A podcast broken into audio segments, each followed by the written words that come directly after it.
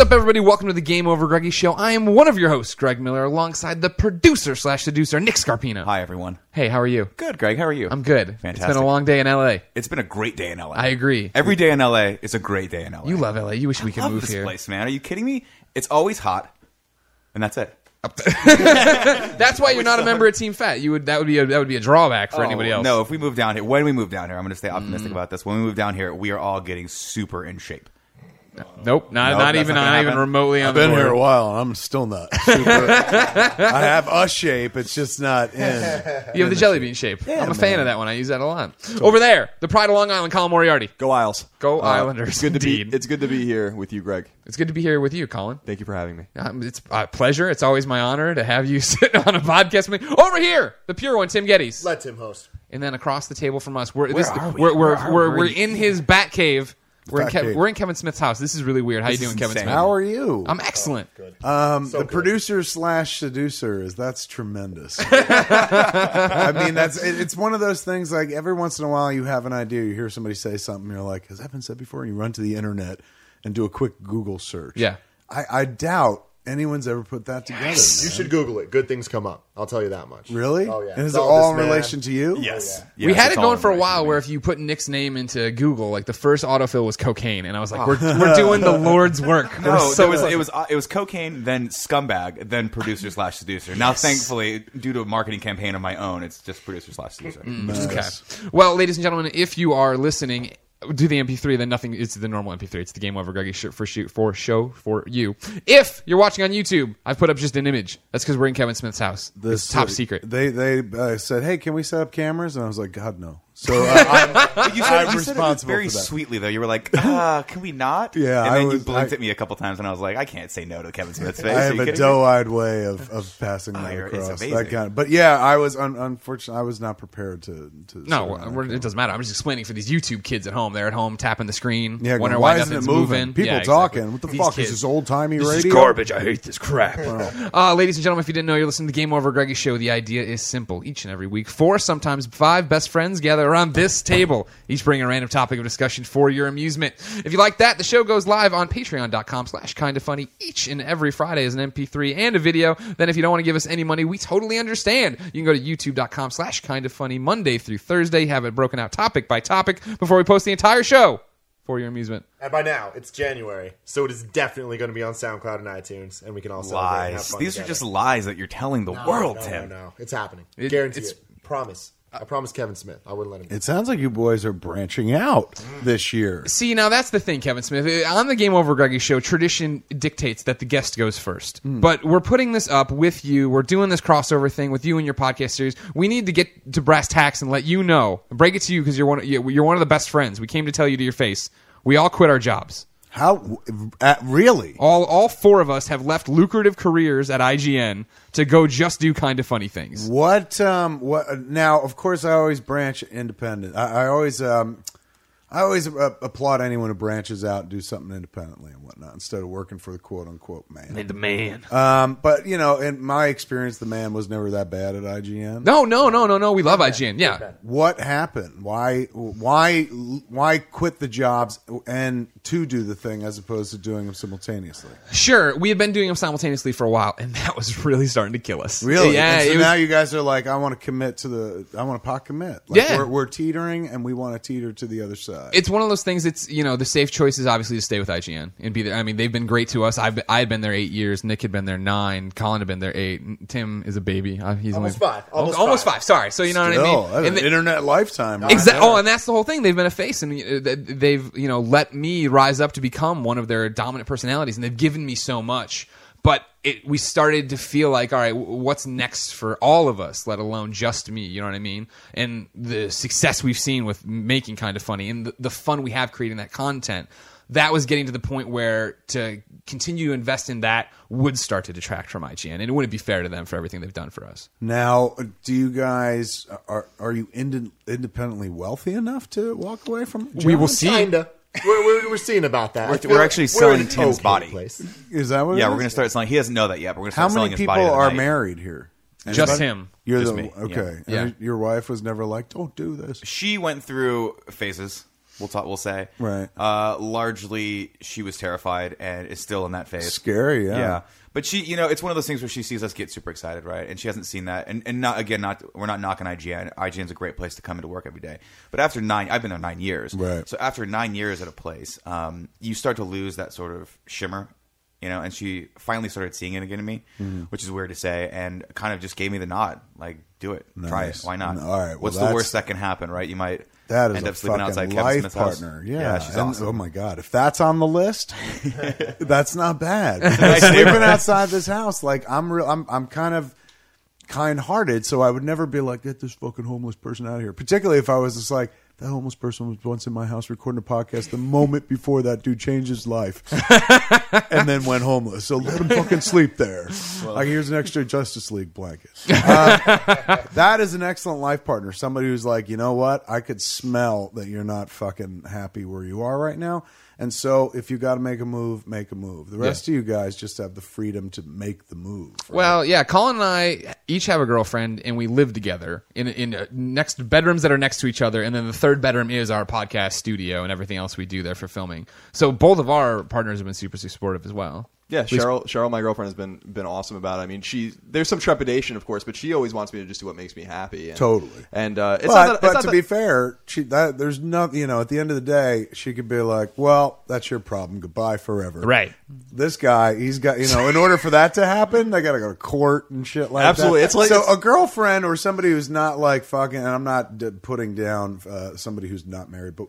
The freedom of not being married is the freedom to be like, I support you in everything you do, but if this motherfucker blows their life up, I get out of here fast. Uh, absolutely. I mean, that we can dodge the litigious nature of the whole. uh, but yeah, she's been great, and and you know we we we owe a great deal to IGN. I mean, they gave us all of our opportunities. We'll never forget that. We'll never forget who paid our bills for many years and and and allow us to rise to F list internet prominence. Right. Um, but uh, you know, it is good place, we- right? but we're really excited and, and honored that a lot of our people uh, from IGN, you know, the listeners of Podcast Beyond and all these things that we do are coming with us and you know and, and are excited. I think. Yeah, Uh, definitely. I mean, they're the whole reason. I mean, you know, the big movement for us and the change was when we launched the Patreon, and when we when we, we rebranded as kind of funny and launched the Patreon three months ago, and the outpouring of support there was the one. Was we looked at each other like, huh. We could be internet superstars if we try. Yeah, we we believe that we will be internet superstars when we hit 100 100,000 views. I am subs. fucking shocked that kind of funny wasn't taken. Isn't that crazy? That is that nuts. is nuts to me. That's one of I'm those things happy that, like producer slash seducer, you're like, that's not taken already. You didn't steal that from like fucking Gallagher or something. Yeah. Like, I must have heard that. and then you're like, no, I didn't hear that before at all. There is a woman in the suburbs of Chicago who has the kind of funny Twitter. Okay. And she doesn't, I'm not saying doesn't use it correctly. She's just not very active on the Twitter. She doesn't Right. seem to get it.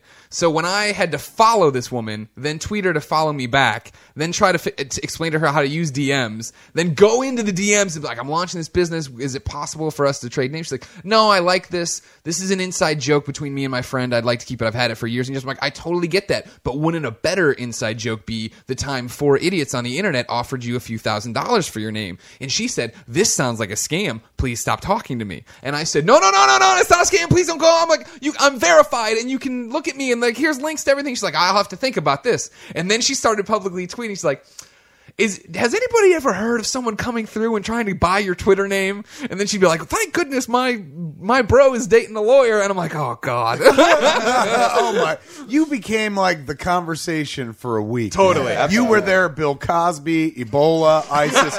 like that's what they talked about. Like, I, what, I mean, what That's does exactly that how we mean? think Like, Yeah. what's Greg, by the way. all the It's time. Bill living. Cosby and Ebola. Yeah, you know what? At the same time. It- it- you know, as long as you're making headlines, you're doing it right. Is what I like to think. To So yeah, I like to think every so often she sees something happen. Now she's like, "Ah, I could have had a few thousand dollars off these idiots." It was funny too because the, the the we had to buy the kind of funny URL, Right. but I think it was open on. Did we get it on YouTube? Like, Yeah. just it was just open on YouTube. yeah, yeah, yeah. How much was the URL? Just out of curiosity. Like, not, thousand dollars. that is not bad. No, not at all. That's really. We would have not paid bad. more for it. Yeah, don't yeah. see. we- don't- they can't come now, right? We have Someone out there is contracts. like, it's all "Damn the it." same. We're not very good about renewals. So Oh, we okay. gotta stay on top of that. Oh, Yeah, well, yeah, we have too many. emails. And so the rebranding, um, going from uh, game over Greggy, the idea is like, well, it's not one person. 100%. That was the big thing. And that's bold in and of itself too, because that is like, all right, we've got a very, we got something that works. Now we're stepping away and building Yeah, something yeah. else. But the time to do it is now, when you've got more eyeballs and earballs than I guess you anticipated. Yeah. Like, you've been able to take something fun at the job and turn it into a potential career. It's within reach, within grasp, and you're like, well, fuck it. If we, if, not now, fucking when? Yeah, that was the thing we talked about. Is we could have stuck in Ben game over Greggy, and we could have blown up to two hundred thousand followers, and then it gets really hard to. Mm. All right, now let's change it, and then you have more people pissed off. Whereas this time we had this really core group. Like I always talk about it, right? Like you know the number we have on YouTube right now, or right before we flip the switch on the fifth, right? Those are the ride or die motherfuckers. Those are the kids who like they want to hear Colin and I talk about video games, and for the longest time we couldn't on on our YouTube channel because we worked at IGN, and like that was the agreement, right? Like no, no, you talk about video games here, so give us that content. We're like that makes sense, Right. so the people who actually came to watch Colin and I talk about ants, or Tim talk about the Disney princesses he wants to fuck, it's like you're There's a lot of them. you're you are the good kids. Thank you for sticking it out with us. How, I mean, wait, how many princesses are there? Oh Uh, God, there's there's plenty. Let me let me tell you about this, Kevin. Oh, Is there over twenty? Is there are there over twenty princesses? There's not 20. No, not not officially. And so, of that list, you've narrowed. You're, you're like not all of them. Some definitely I. not all of them. Give 'em but the top three. majority. Top three. no, I'm more so hard. curious in who doesn't make the list Who at doesn't all. make the list? Who is the Mulan. Kevin Smith? What? Yeah, I would. Why? Wait, how does I don't Mulan think not she make the list? Officially, is a princess, but Oh, Mulan doesn't make the list. She was hot. She's No, and no, she no, fucking led an army, man. And she passed as a dude, so you get the strange That's going true. on. That's true. She You puts know on what? the armor. You won me over, and Kevin. suddenly, all right, all the princesses are on the oh, list now. just saying, fair enough. So then, since I've foregone letting you go first, the topic I want to bring to the table is you've struck out on your own before. You And I've struck out. Period. Yeah, well, Many sure. times. What What did you wish you knew when you went out on your own and you said goodbye, steady jobs and things like paychecks and health insurance somebody else pays for and security? Um, I, you know, what honestly, have we done? There, there was only one thing. Like, I, I don't have regrets because, and you guys won't either, because the it was untenable to remain in the situation you were because your appetites and your aspirations have grown larger, and so now is the time. It's an entrepreneurial time in this business where people can make bold moves like what you're doing right now and actually make a career of it. Um, but the uh, you know for me, I kind of I the, thing that I learned when I like left Weinstein Company and Miramax, they were like uh, the Weinstein brothers, Harvey and Bob were kind of my padrinos for like a long time, like twelve years running and shit. All my art was sponsored by them, so part of that was like you got this sweet overall deal to run your office and stuff. Just a big chunk of money that they're like here this is to run your office. On it they didn't account for it. You didn't have to sit there and be like this is where we spent Sure. and stuff um, shit like that went away, and then right away you were like, "Oh wow, that was a lot of money to pay dopey bills like a staff and stuff like that." So naturally, I noticed things like that, which is what you'll notice the pinch of uh, not a, the exact same situation, but oh Sure. my god, we had paying jobs and now we don't. Comic Con was a lot cheaper when we expensed everything. bingo, bingo. But the thing that I saw, I mean, I, this isn't like a really practical piece of advice, but the thing that I saw in a, years later after a move was, uh, wow, like so much of what I did leaned on where I was. Like as much, I was never like, ah, you know, fucking, I'm everything, and the Weinsteins are nothing. No, I was always very appreciative of the fact that Harvey and Bob had kind of bought Clerks and, and kept making movies with me and stuff. But then, like simple things like getting into the Cannes Film Festival, just like you said, like um, to a degree of you can't expense everything now Yeah. at Comic Con. Getting into Cannes was a breeze when you know Harvey had the movies, and then when Harvey wasn't involved, you know, it's like, uh, did you guys get my email?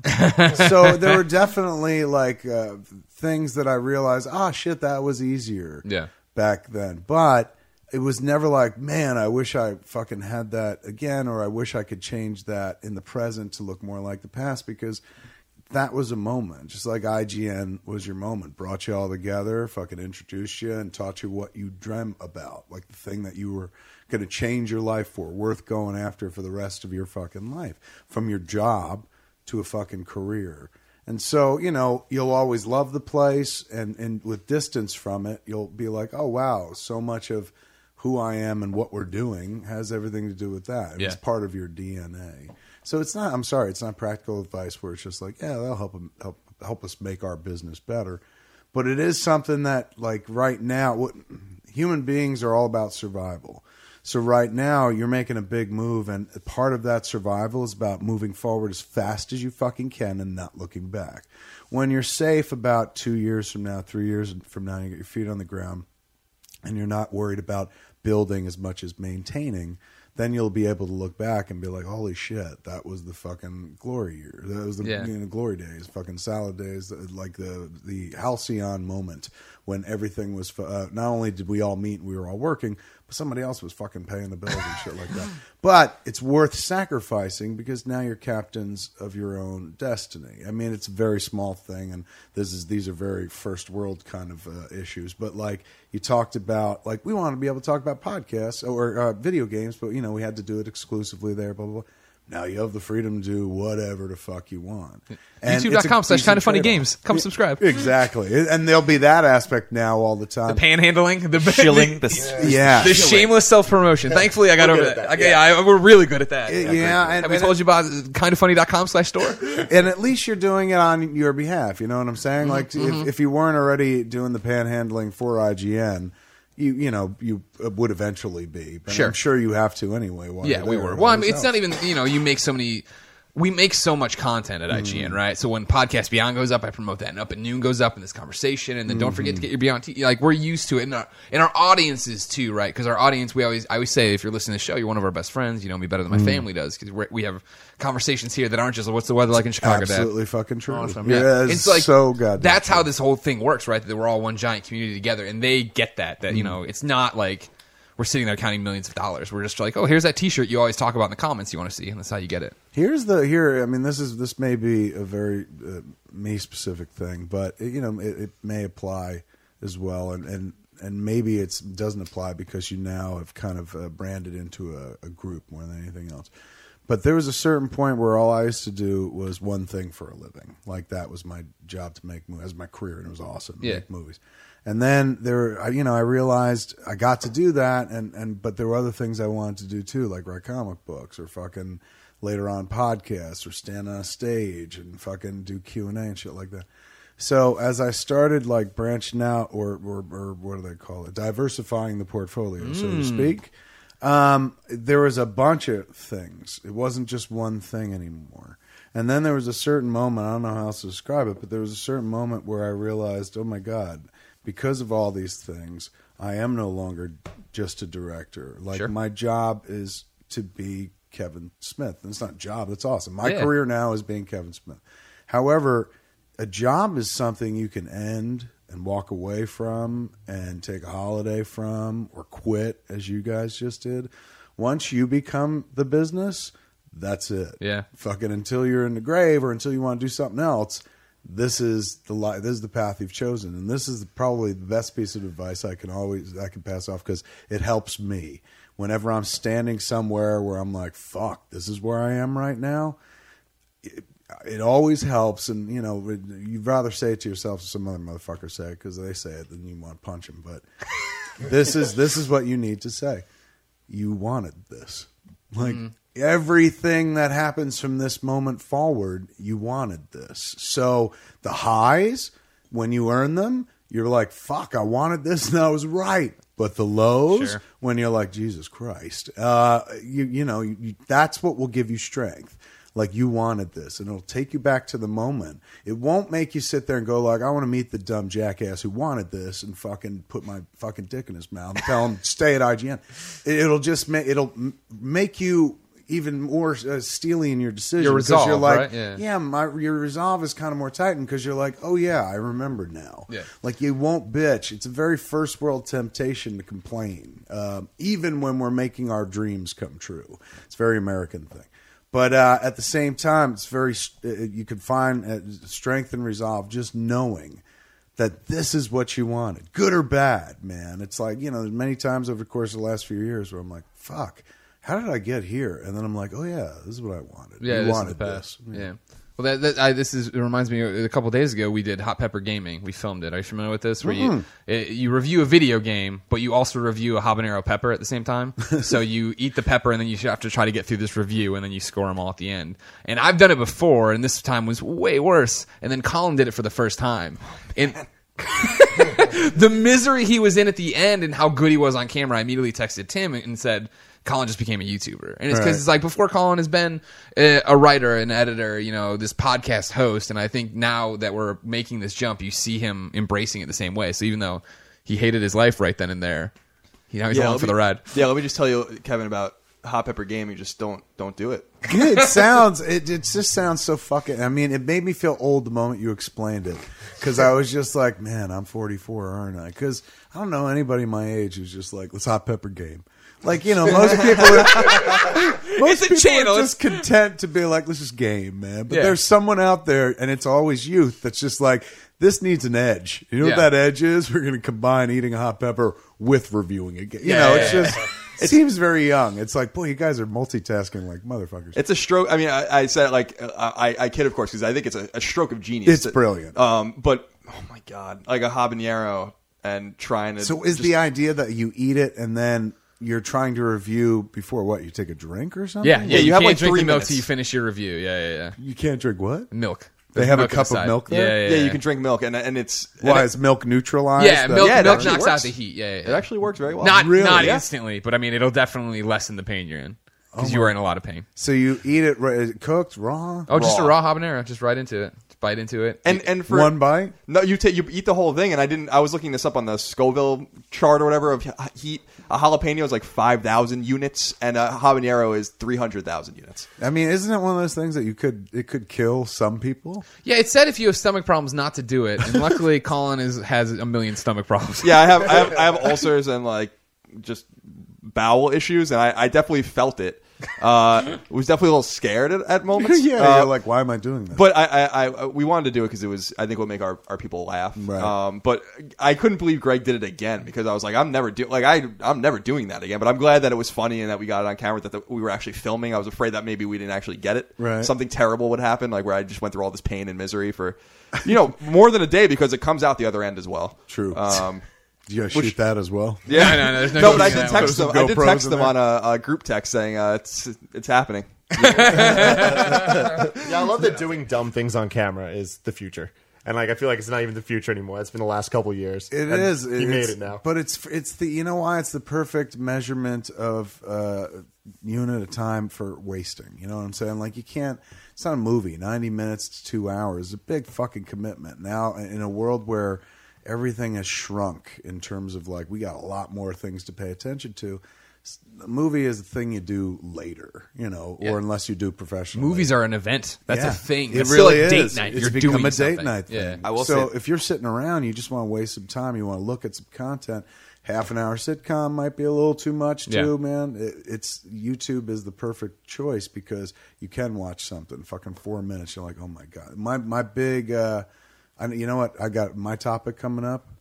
Uh, we'll go to it, but I knew you want to say something before. I was just going to launch into something. I Look at love, you! Look at you! Save it. I'm not. You might have a host. You have a hosting position in this podcast world. Sometimes you you know what you do. You know how to transition. be Look at you. okay, He's yeah. segueing. But I That's know I heard I heard somebody wanting to. No, I was going to say this. You know, you mentioned, yeah, you are ultimately responsible for your own success or failure, right? Which is part of the reason of wanting to own your own thing, right? But I will say you are in part a little responsible, and here's why. About two years ago, you were at VidCon. Yes. and I heard you speak for the first time on a panel, and, you, and I'm paraphrasing. You said something to the extent of, "There is no barrier to entry to create and distribute your own art." Yeah.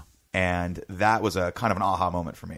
Where I was like, I have been uh, kind of creating content or art, uh, however you want to call it, probably more on the content side in my case, for someone else because they had that distribution platform. And then it dawned on me, if you just start some something small, two years from now, it might be the thing that you can It's kind of move patience. with. It just requires patience, diligence. Yeah, a little bit of panhandling, where you know, subscribe, subscribe. Mm-hmm. But it's you get there, and you'll get there with somebody else because yeah, you know they've they've got more eyeballs on them at the moment. But you're you're making the the choice to kind of branch at the right time. You've built enough audience where you can like make a transition over here and then continue to build without having to like tell everybody we used to be this, but now we're this. Um, but more importantly, man, you're just like, you know what? Like it's it's great working for IGN, but it's amazing working for ourselves. Right. And you know that's that is this generation. It's an insanely entrepreneurial generation that is the you know I read a New York Times article last year. It said this is the first generation in, in, in America in maybe um, shit hundred years where people aren't trying to tell their kids go to college, you know, get a college degree and then find a good job. Kid, parents are starting to tell their kids do what you love, Yeah. like find out what you love and fucking try to get paid for it. Well, there's, I mean, I always talk about it when you meet somebody like, you know, well, the first time I met Aisha Tyler, like, Mm. We saw it in each other that we had that kindred connection of hustle. You know what I mean? Like, we Mm-hmm. just go and do things and you do it and you make it happen. And it's the same thing when we'll try to get together for anything. Like, we each have a million things going on, right? We've talked about it on her show before.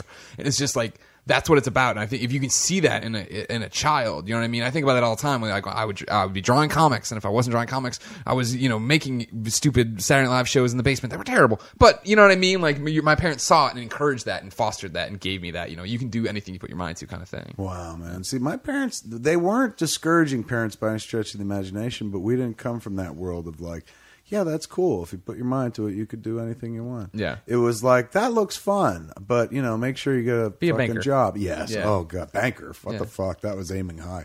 It was like, be a busboy, be a waiter. That Yeah. was the big, like, I remember my parents were like, your brother has been a waiter for years, and he's you know risen really, risen really high in the ranks at this one restaurant in town. So like that's what you should shoot for Right. because we didn't have like a profession in our family. The old man worked at the post office canceling stamps, so he, he wasn't like come here.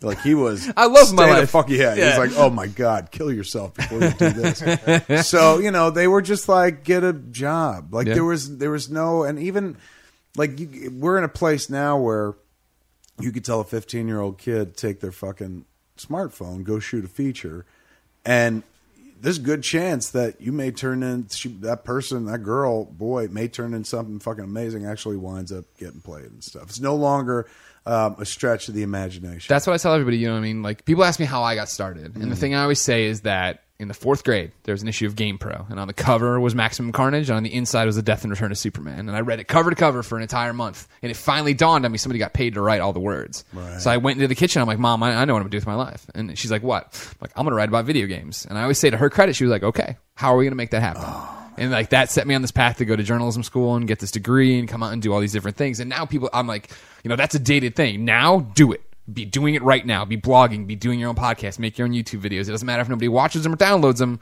You're getting good at it, so that when you have your shot to swing the bat, you hit a home run. but it's see how it changes from generation to generation. I was born 70. What year were you born? 83. So you come from a generation of parents who are like, yeah, you could do this sort of thing.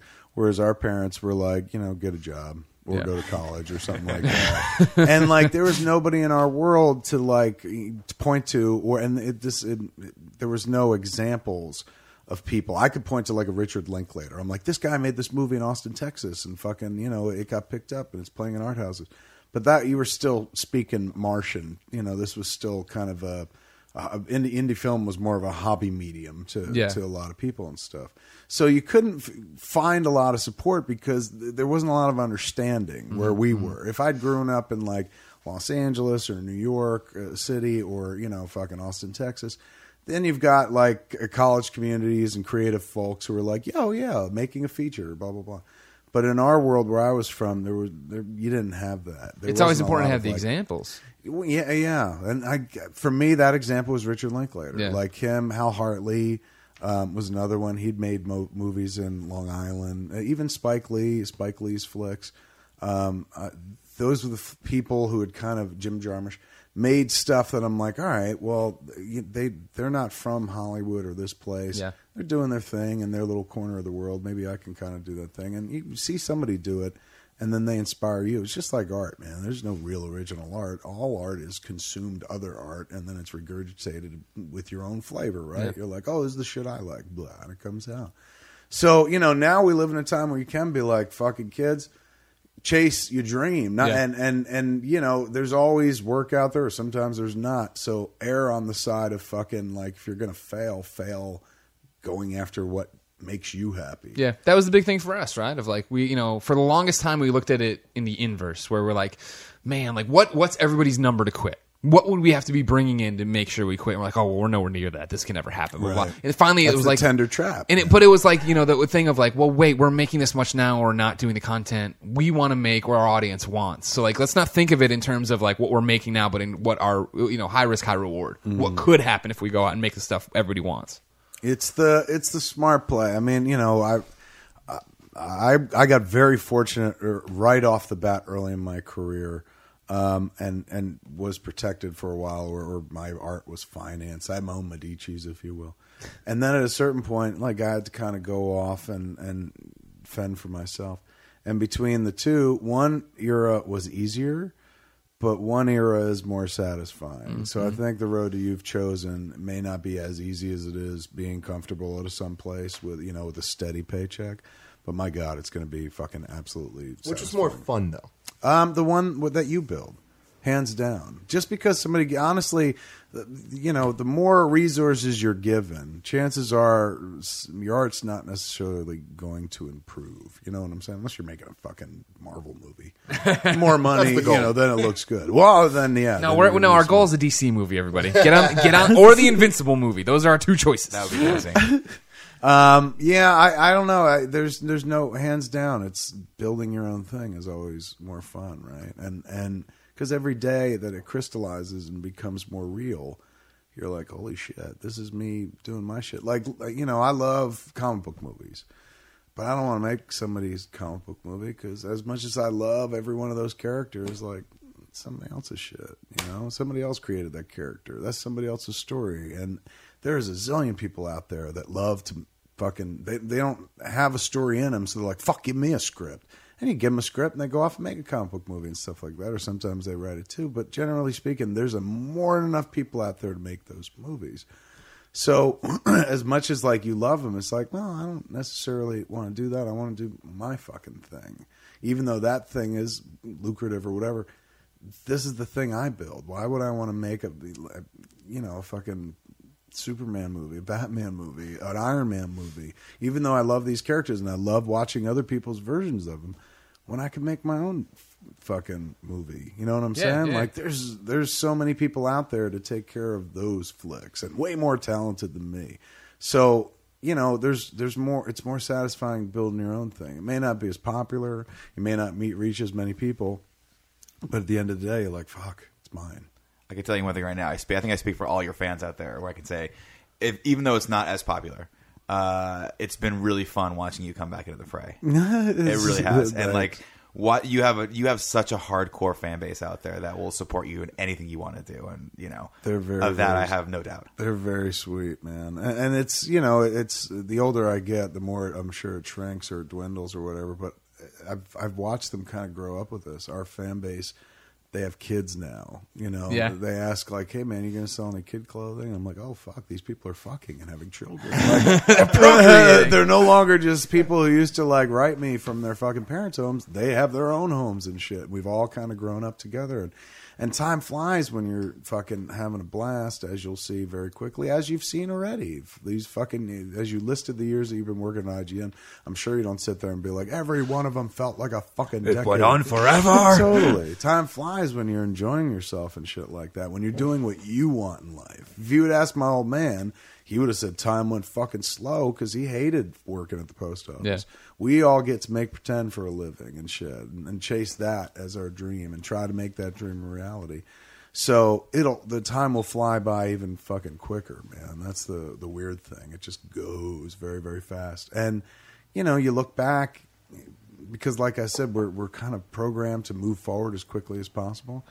You you look back after a certain point and you realize, oh shit, there's a long tail. You know, there that means there are a few people who will go see what like whatever we wind up making in the future and stuff like that because of everything that we've kind of done before, and not just like the movies, but like the podcast or the live appearances Well, or fucking a cartoon. It's the same thing. I mean, on a much larger scale that like we have, right? Like everybody who listens and knows you is a fan. You know, what I mean, a friend. You know what I mean? That was always the thing of like, you know, uh, you know, when I fell in love with you and everything else was Mallrats, right? Because like We were I had, speaking the same language. I had never seen. It's hard for Tim to believe because I know he's he's the pure one. He's super young, but I, at this day and age, no one was talking about Superman on on a silver screen. Nobody was putting Stan Lee in a movie. To see Wizard magazine in a movie, like you know what I mean? It's like yes, this is something that's us. and then you know you're on you're It on the message boards. You're part of it. It's akin to like, um, you know, fucking seeing gay porn as a child and getting a hard on and, and being like, oh my God, this is my world. People like, this understand is- me. I gotta go fucking tap under a stall in a bathroom. This is amazing. it was. It spoke to very few people, but but that that group of people just didn't have a way to get in touch with each other Yeah. yet. That was right as the internet was Yep. fucking cranking up and stuff. So like now, like it's a you know There's gay porn everywhere. yeah, exactly. exactly. And everywhere you turn, there's somebody talking about Superman or fucking Stan Lee shows up in movies. Yeah, I know, and right? stuff. Yeah, yeah. But like that was just at a time where that didn't quite exist. But I'll tell you, man, where that came from, like this is I always kind of like to give credit where credit's due. Like Quentin Tarantino, of course, watching Reservoir Dogs and watching in the opening sequence where they talk about the Madonna song, like a Yeah, yeah. virgin, blah blah blah. Um, amazing because you're like, oh my god, they're talking about a fucking song, and this is I know this is a bank heist movie, but they're talking about pop culture, blah blah blah. So I remember seeing that and being like, we're allowed to do this. Holy fuck! Then I, I I'm gonna talk about fucking other movies because that's all me and my friends talk about. But referencing something, the magic of referencing something, where an audience goes, like I know that, that like didn't that didn't exist. Like it's, it, now it's everywhere. Sure. you know, it's its own fucking genre. Um, uh, I can't make a movie without referencing fucking other movies. It's my language. But I remember when I was a kid, man, it had to be 19, it was 1983. I'm watching um, Facts of Life, you know, the fucking girls' school yeah, show. the TV show. Yeah, TV show, Facts, yeah, Facts of Life. Good. You think uh, When the world doesn't seem to be living up to your dreams. Solo, come on. Oh no, that's the part Nobody where it gets too knows that. That's the- of the- life are all yes. about you. Ladies and gentlemen, this is the GameOverGreggy Show. Do you know the middle of it? No, nobody does. Nobody does. It's like we both Stairway to. Heaven, man. There's a part where you're just like, "Eh, eh, winding down the road. You just start filling in That- words. I like how it was just a standoff. We both cut off there, like I love how that's a second language for you too. You can get anyone to sing with you up until a point. yeah. Every single Sing-alongs are fucking awesome, They are though, because they make you feel alive. So I was watching that show, man, 1983, and it's. I think it was an end. e- Either it was the last episode ever, which might be the case, or it was the season finale. But they were all going their separate ways. And you know, I watched the show every fucking week. We didn't have a lot of choices back then. It wasn't a bad show. I mean, No, I'm sure no. now, if, like you try to watch it, be like, "Holy fuck!" There was but some we bad didn't have hair in that show. Mrs. Yeah. Garrett. I don't Joe know. had some bad hair. it, it might not have aged that well, but like back then, there wasn't a shit ton to watch. And every week, watched that show. But this was the first week they did something blew my hair back, and that's considered that's saying a lot because I always had very special episodes and shit, oh, you know, where someone got drunk, Joe's a drug addict. Yes. or Joe's cousin has CP, and then you were like, oh my god, how are they going to make this work in a sitcom? And they found a way to do it. This th- this particular episode, they talked about like we're all you know because they were leaving. They're like, we're all going to see each other this summer when the new Star Wars movie comes out, and that wasn't normal. Like Right. they didn't do that. It wasn't like you watch other shows and they talked about movies that were in a theater. Nobody was, you know, Saturday Night Live, of course, would do topical humor, Sure. but like Laverne and Shirley and Happy Days were set in the 50s, and they didn't even really reference fucking movies and stuff like that. And I remember watching that episode and being like, holy shit, like I'm going to see that movie this summer. Like I exist Yeah, yeah. because they exist. We're in the same universe. This is all canon. totally. And it was it was thrilling. And so later on in life, you know, when I when I watched Reservoir Dogs, and I'm like, oh man, you can like do a whole scene where you talk about a fucking song and just like it has it doesn't really move the plot forward, but it says a lot about the characters and stuff like that. So for me, I was like, I'm I'm gonna do that. I'm gonna I'm gonna do what me and my friends do. We don't we didn't talk to each other in, in real language. We fucking used lines from Raising Arizona to express ourselves Yeah, to yeah. one another, and the Blues Brothers and stuff. So my characters did the same kind of thing because of that. So Mallrats is that movie that it's very much the internet, just before the internet existed. That's what I, whenever I think of that movie, I'm like, fuck, Mallrats is like the internet come to life. Every line's a meme. Yeah, yeah, yeah. Yes. Yeah, and it was- Hartford, the whale. It it was was- in Vancouver that's once, what I was maybe gonna- twice in a life. That's what I was going to say. It was formidable for me too. Those sort of like Clerks, Mallrats chasing Amy, Dogma, and then even up to Jane, Bo- uh, Jay and Silent Bob because my brother is 11 years older than me. We always bonded over media, whether it was video games or movies or whatever. And I remember him coming home. He lived in Philadelphia, and I remember him coming home, being like, "You have to see this movie, Mallrats." Like, and I was like, you know, in eighth or ninth grade, and we watched it. We bonded, and, and I'm a huge hockey fan, so that, that beginning scene with the Whalers and the Canucks, like.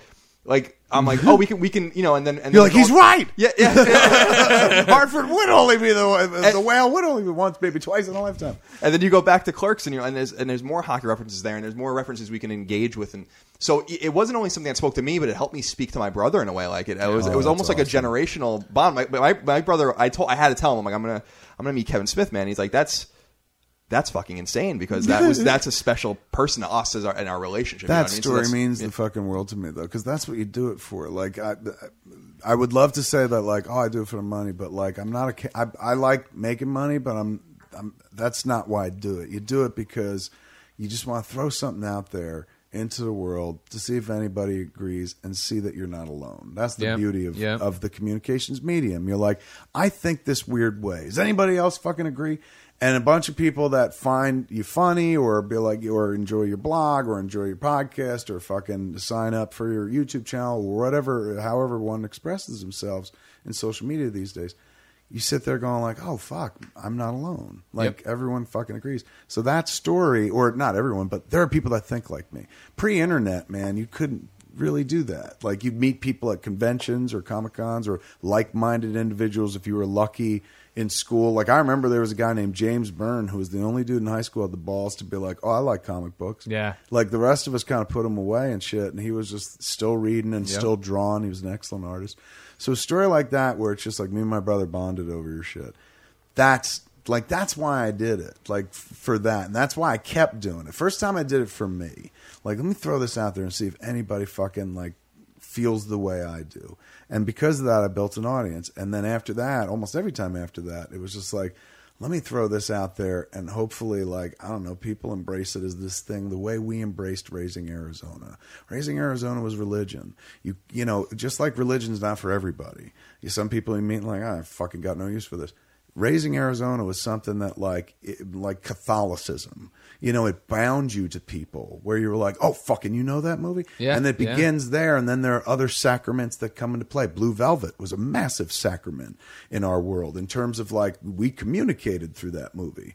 Like that's how you did, you found your friends because it was like, "Do you like this? This is fucked up." And the people that liked it, you hung out with the most and shit. Do the Right Thing was another movie that like bound a lot of friendships and like made you kind of like go like, "Oh, you know, I don't need to hang out with these people anymore." Some people you'd show that movie to, you'd feel enlightened by that movie and be like, "Hey, man, let's watch this." And then you watch some cats, and like suddenly they get kind of racial or whatever, and you're like, "Okay, I don't wanna hang out Okay, with that." wow. yeah, You failed that test. life Yeah, yeah, exactly. yeah. So stuff like that, you like movies, man, are the, the way we like you. You kind of crystallize it perfectly. There's almost no need for me to ramble, but the way that you and your brother bound over that, or bonded over that, bound sounds kind of like couldn't pass the movie. The way you bind, bound, bound to get bonded, bonded over it. like that's. I, I don't know. Like that's what I did with my father. My father wasn't a hugely communicative guy. Like he'd have conversations, but they were very, like you said earlier, like, "How's the weather? Good." Yeah. You know, like I saw Peter King. Like, oh, good. Like nothing really deep. Never. I remember asking my father, like at one point, "What were your dreams, Dad? Like, what did you want to do?" And he's like, "What do you mean?" As if I was just like, "You failed in life. What did you want to do?" No, it was Yeah, just yeah, like yeah. when you were my age, like. I know you as this one thing, the guy who like puts a roof over our heads and fucking like fucks mom and, and like your your dad. But what were you before dad? Like, and did you hit it? And then I've realized later in life, he fucking my father was the most successful person I ever met. All he wanted to do in life was get married and have kids. So everything else was fucking scenery and greenery. So he hit the jackpot early in life and he was so content. His job was just a fucking burden to him. So he wasn't like way communicative, but the way we communicated was fucking through movies. Yeah. So a motherfucker would take me to see World According to Garp at age 12, which is probably, you know, maybe a little heady for a 12 year old. Just a bit. A little, you know, you, how do you explain like, did he, did that? And this is not in an era where people were like op- openly communicative, But like to have a conversation afterwards, uh, which we didn't. But like the you know you take your kid to see the movie, the potential conversation after is like, did that dude get his dick bit off in the car? Spoilers if you've never seen. Uh, World According to Garth. was in my queue. but uh, he, he, you know, he was like, he can handle it, and if if he can't, well, he will after the. Like it was, I don't know. Like some, there was a generation prior to me where fathers would go out and play catch with their sons, and I think my father realized that, like, if I throw a ball at this fucking butterball, it's going to hit him in the face. So how can I bond with him? And Yeah. he was like, movies. Like Yeah. I like movies. He likes movies. And so when you say something about like you and your brother bonding, it just like takes you back to like, oh yeah, that's why I got into it. Like to make something that you could like share with somebody. In that instance, it was me and my father. In your instance, it's you and your brother. It's thank you. That means a lot. No, no. We, we, I mean, thank you because I mean, we were we were just reminiscing about. He even came home when Jay and Silent Bob uh, Strikes Back came out, which was right before 9-11, and we are from New Yes. York. So that was a, a traumatic time, but it was a few days before that I had broken my sh- like my collarbone just a couple days before. Could barely get a shirt on. Just had my like a, What? a- a- Just like a- for like- no good reason, you broke your collar. I, I broke it on a B, like BMXing on Long Island somewhere, and, and just and just you know as, as young as young children do. It's such a sad pre 9 11 story. You're like, I was BMXing on Long Island, minding my own business, enjoying the fuck out of life, busted a collarbone, but whatever the fuck. And then darkness. well, well, I just, I just when remember- things couldn't get worse, they I just did. remember I just remember the middle of the sandwich of that happening in early September and then Sure. obviously 9/11 was that my brother came home and we saw we went and saw the movie and I mm. couldn't I could barely move like that was such a debil- like, surprisingly debilitating injury where I had to like drape a button down over me basically I couldn't even like put my arm in it and we sat in the movie theater and we were hysterical laughing and it hurt, I was laughing while I hurt I'll never forget that Yeah. you know and so yeah it is those moments that that are special that's why it's very surreal that we're here I That think for fucking me anyway. means the world. Do you remember that summer, like prior to September 11th? Yeah. What the big story was? So big that I believe it was on the cover of Time magazine. No, well, I don't remember this part. Shark attacks. Up and um, down the East Coast. Shark attacks had like dramatically increased for the first time in, in a decade or more. And so there were all these shark attacks happening right in that summer, man. And like s- getting national attention. Like, what the fuck's up with sharks? that's how fucking like that's the world we lived in right prior to September 11th. Yeah. Where people like sharks. What are we gonna do about them? Then everything fucking changed. like, a Everything week got later, really, yeah. really serious. Really if you were a quickly. sharks publicist, you were like, "Fuck, man." God damn it, Al Qaeda! Shark Week was going to be the biggest thing pushed ever. us off the cover of Time. Yeah, Yeah. it took them a while to get back. But, But it's funny It 'cause had you- to be a bunch in a tornado, and then suddenly sharks were like, "We're back, motherfuckers." It's you know, Colin has the collarbone, but like for me, right before September 11th, I was going to college, like for you know freshman were you year, going? Hmm. Mizzou, University of Missouri, and so like I remember everything leading up to that, and then how yeah, it all flipped, but like it- yeah, how you know when I got there, like I told you this after the Comic Con panel, right? Like what I or what I introduced myself. Like I remember when we had our freshman year, you know, you're on the dorm floor, like two truths and a lie kind of shit, and the one that I got everybody was like I'm gonna be in uh, Jay and Silent Bob Strike Back. And when they came around, that's a lie. And I'm like, that's the fucking truth. And Really? I pulled up View Askew, and I'm like, look, there's my picture on this poster that's gonna be in the background, and like all this in, different the, awesome in shit. what's his name's office. Yeah, in exactly, Will yeah, yeah. office. Yeah. God, I remember that. Yeah. and I remember going. Like now, it's commonplace where Oh, you know, sure, yeah, have fans or something send back in. something in. Yeah, fan could. it's a Kickstarter picture. uh, reward. For Yes, now they'll Yeah, yeah. now they'll if you give them five hundred bucks they'll do it. But it was like you know it was the two thousand right you know right Yeah. before two thousand right before September 11th. So it was this glorious heady time on the internet where a lot more people had jumped online and shit. And so the View Askew message board, which was this is very simple whiteboard, very simple to Reddit. Yeah. S- s- very sim- uh, similar to Reddit. Um, where you post a thought and then motherfuckers would branch into a thousand responses and shit. And we were able to do things like, hey man, if you want like, you know, to see yourself in the background, we got to put pictures up anyway. Yeah. Why not you folks? And so they sent in a bunch of pictures and we put them up on the on the pegboard and the, the pin board in the Yeah, background. yeah. So Yeah, that's but fucking wild. Well, it's just there was that, and that was like the biggest thing coming up to that. Remember, I remember listening to the and Silent Bob soundtrack on re- repeat, right? Because that was one of the albums I bought right before I went, and I knew every one of the lines, like you know, the interstitials or whatever in there, and like being so into you and uh, three people in the theater when it up, loving it religiously. But like I remember, like one of the stories I always tell about before and after is uh, I forget who who sang it, the artist, but on the you had how many people want to kick some ass the uh, uh, the thing, oh, right? uh, yes. And I remember went to college. Stroke nine. There you go. Went to college, got LimeWire, started illegally downloading music, but at the time, whatever, who cared? And I remember like on I had September LimeWire, I remember that. September 15th they put up a new version of that live and it was their first live performance after it and it was like this whole thing about violence is no answer to violence it was like like that you know what i mean just a week separated the way these guys changed their song you know what i mean to So they took how many people want to kick some yeah, yeah, into yeah. a, a because there's like that part where you know, that, don't lay it, on-" and like violence is no answer to violence, blah, blah blah, and it's hard to see. Like it was totally like everybody calmed down, and it was like what I needed to hear. It's like really weird. I did not expect to get into this. down the rabbit hole. Obviously, we're still all still. so that's our advice that. for starting out on our own. Great, stroke nine. Kevin, what's your topic? Um, God, where do I want to go, man? We were just talking about something where I was like, "Ooh, that's an interesting." There's plenty. thread. We can get around if you want. You're talking about YouTube when you were saying this. Yeah, I, yeah. I was just gonna throw here. I'll throw a little love toward uh toward something, but this is my go-to. Like the way that when I was younger, I'd be like, "Ooh, uh, fucking Mork and Mindy is on on fucking Thursday," and you'd circle it in TV Guide and fucking, you know, we didn't we couldn't DVR it, so you had to watch it when it happened. DVR and so good now. Oh, amazing. So it really it, it killed family time. Oh, yeah. You know, because it's just like, well, we can catch this whenever. But it's kind of sad that family time was spent in front of a television time, anyway. right. So there was a time where family time at the dinner was killed by television and shit. But um, fuck, what was I talking about? Oh, so this is what I go to. My go to for entertainment. The thing that I'm like, oh shit, it's Sunday.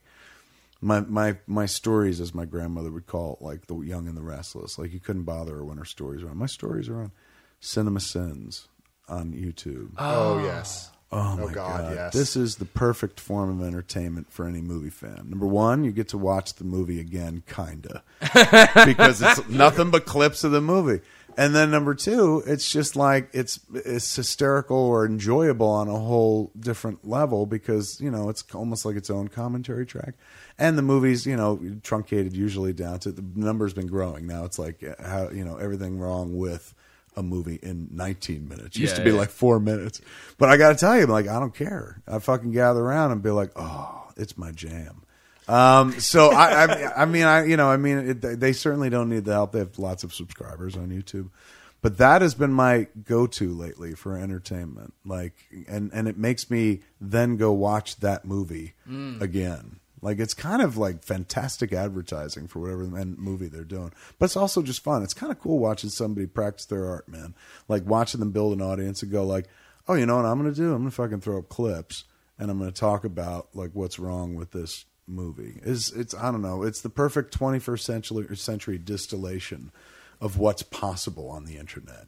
How you can like create as you guys are learning and as you guys are branching out to do right now, you can create your fucking living and dictate the terms of your living and be responsible for fucking how you earn by being artistic, being creative, or just fucking around on the internet eating peppers and fucking talking about video games. It's a great time to be alive. Yeah. Yeah, we met those guys uh, at VidCon a couple months ago. Are they? Is it more? I always assume it's one guy because Well, it's one dude, but it's a team that need, you know edits puts and it like together. gets all the clips and all that stuff. Another And- one I love is the Screen Junkies. Oh, do, Screen Junkies are great. Uh, which call it? Uh, the, the Honest Honest, Trailers, Trailers. yeah. And I watched their behind the scenes of how it was done. I found that fucking fascinating Yeah. because I was I always assumed oh it's like one guy sitting there watches it writes a bunch of jokes.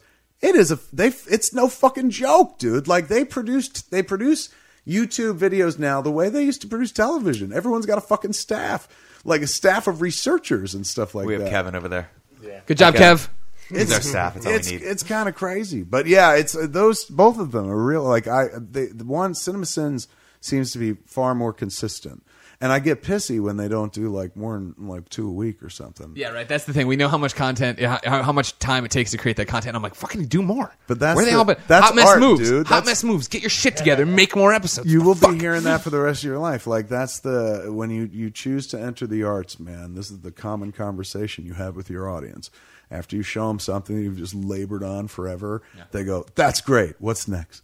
And you're like, "I just fucking finished that magic trick, man. Like, Yeah. what? What do you mean? What's next?" Yeah, I always feel that way it's with voracious. man. It's with video games, right? Where I'll talk to developers and have them on, or I'll see them get interviewed by somebody else, and you're like, "All right, so what's happening with the sequel?" And he's like, "I just spent three years my life making this. Like, It's something from nothing, little numbers on a computer, and they kick each other's ass and shoot each other. And you want to know what's next?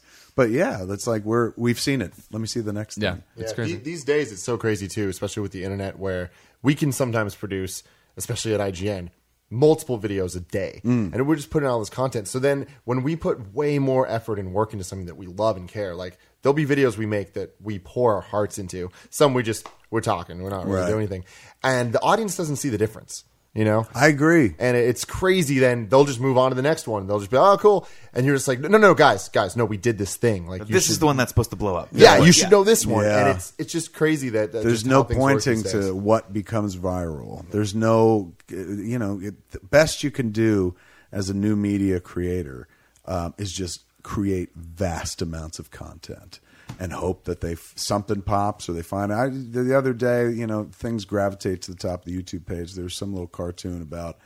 Um, a dad explains slave Leia outfit to little girl. Oh yeah, yeah. And the dude, I looked at the dude's channel, and you know, dude's got very few subscribers, and he's made a couple of these videos and stuff, and all you know, they're all animated, all clever, but perfect topic at the right time. Yep. And the way it was phrased, all of a sudden, you know, a bunch of people going like, "Oh fuck, that is interesting." What would you say to a fucking girl, a young girl who's like, "The fuck's with this costume?" Yeah. And boom, that is now over a, a million hits, probably at two. It's gone Sure. viral. Yeah. But you can't gauge that. Like No. that dude wasn't sitting there going, "This is the one." I don't know. Maybe. Well, that, and that's the thing for us, right? Like even when we were before we rebranded and we were doing all this content, we're doing the podcast, we're doing great topics, they're timely. We're expecting this one could do big numbers. It doesn't, or it does. They all do fine. We have a Mm. great audience, but for the longest time, our most successful video was the ar- It was the archive of the Fast and Furious live stream, which was a camera pointed at a bunch of fat guys on a couch watching the Fast and Furious, not giving commentary, Right. not doing anything. It's just that was a great headline. People tuned in, they'd watch what's happening, they'd pop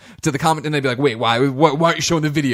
Why aren't you showing all the movies back to back to back? Because we were we were marathoning all the Fast and the Furious, and it's like, well, that's not what we're doing. You know what I mean? What Like, an so- amazing age where somebody will fucking watch you watch, watch movies. Yeah. yeah, yeah. well, that, the, the other, one, you know, we had a breakout success on a stupid live stream la- on uh, what on Black Friday, where Colin and I played a best of seven Monopoly tournament on a board game, and we had two cameras, one on the board and one on us, and we're like, no one's gonna watch this, and I'm watching the numbers, like we have like. 2,000 people concurrently watching this right now, like live. And now it's got like tuned in for 35,000 people. There's like 35,000 views on this video on demand. It's just like, What did we fucking do before the internet? right? Yeah, no, I know. I know. like how starved were we for entertainment?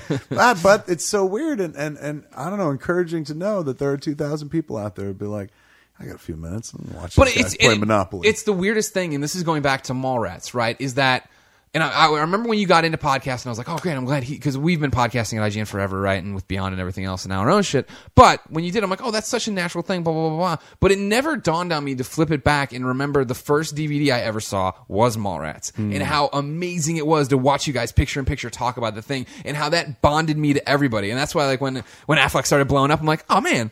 Him. I love Ben, and I know Ben because of this, and glad to heard see him, make jokes like that he would never make in an interview.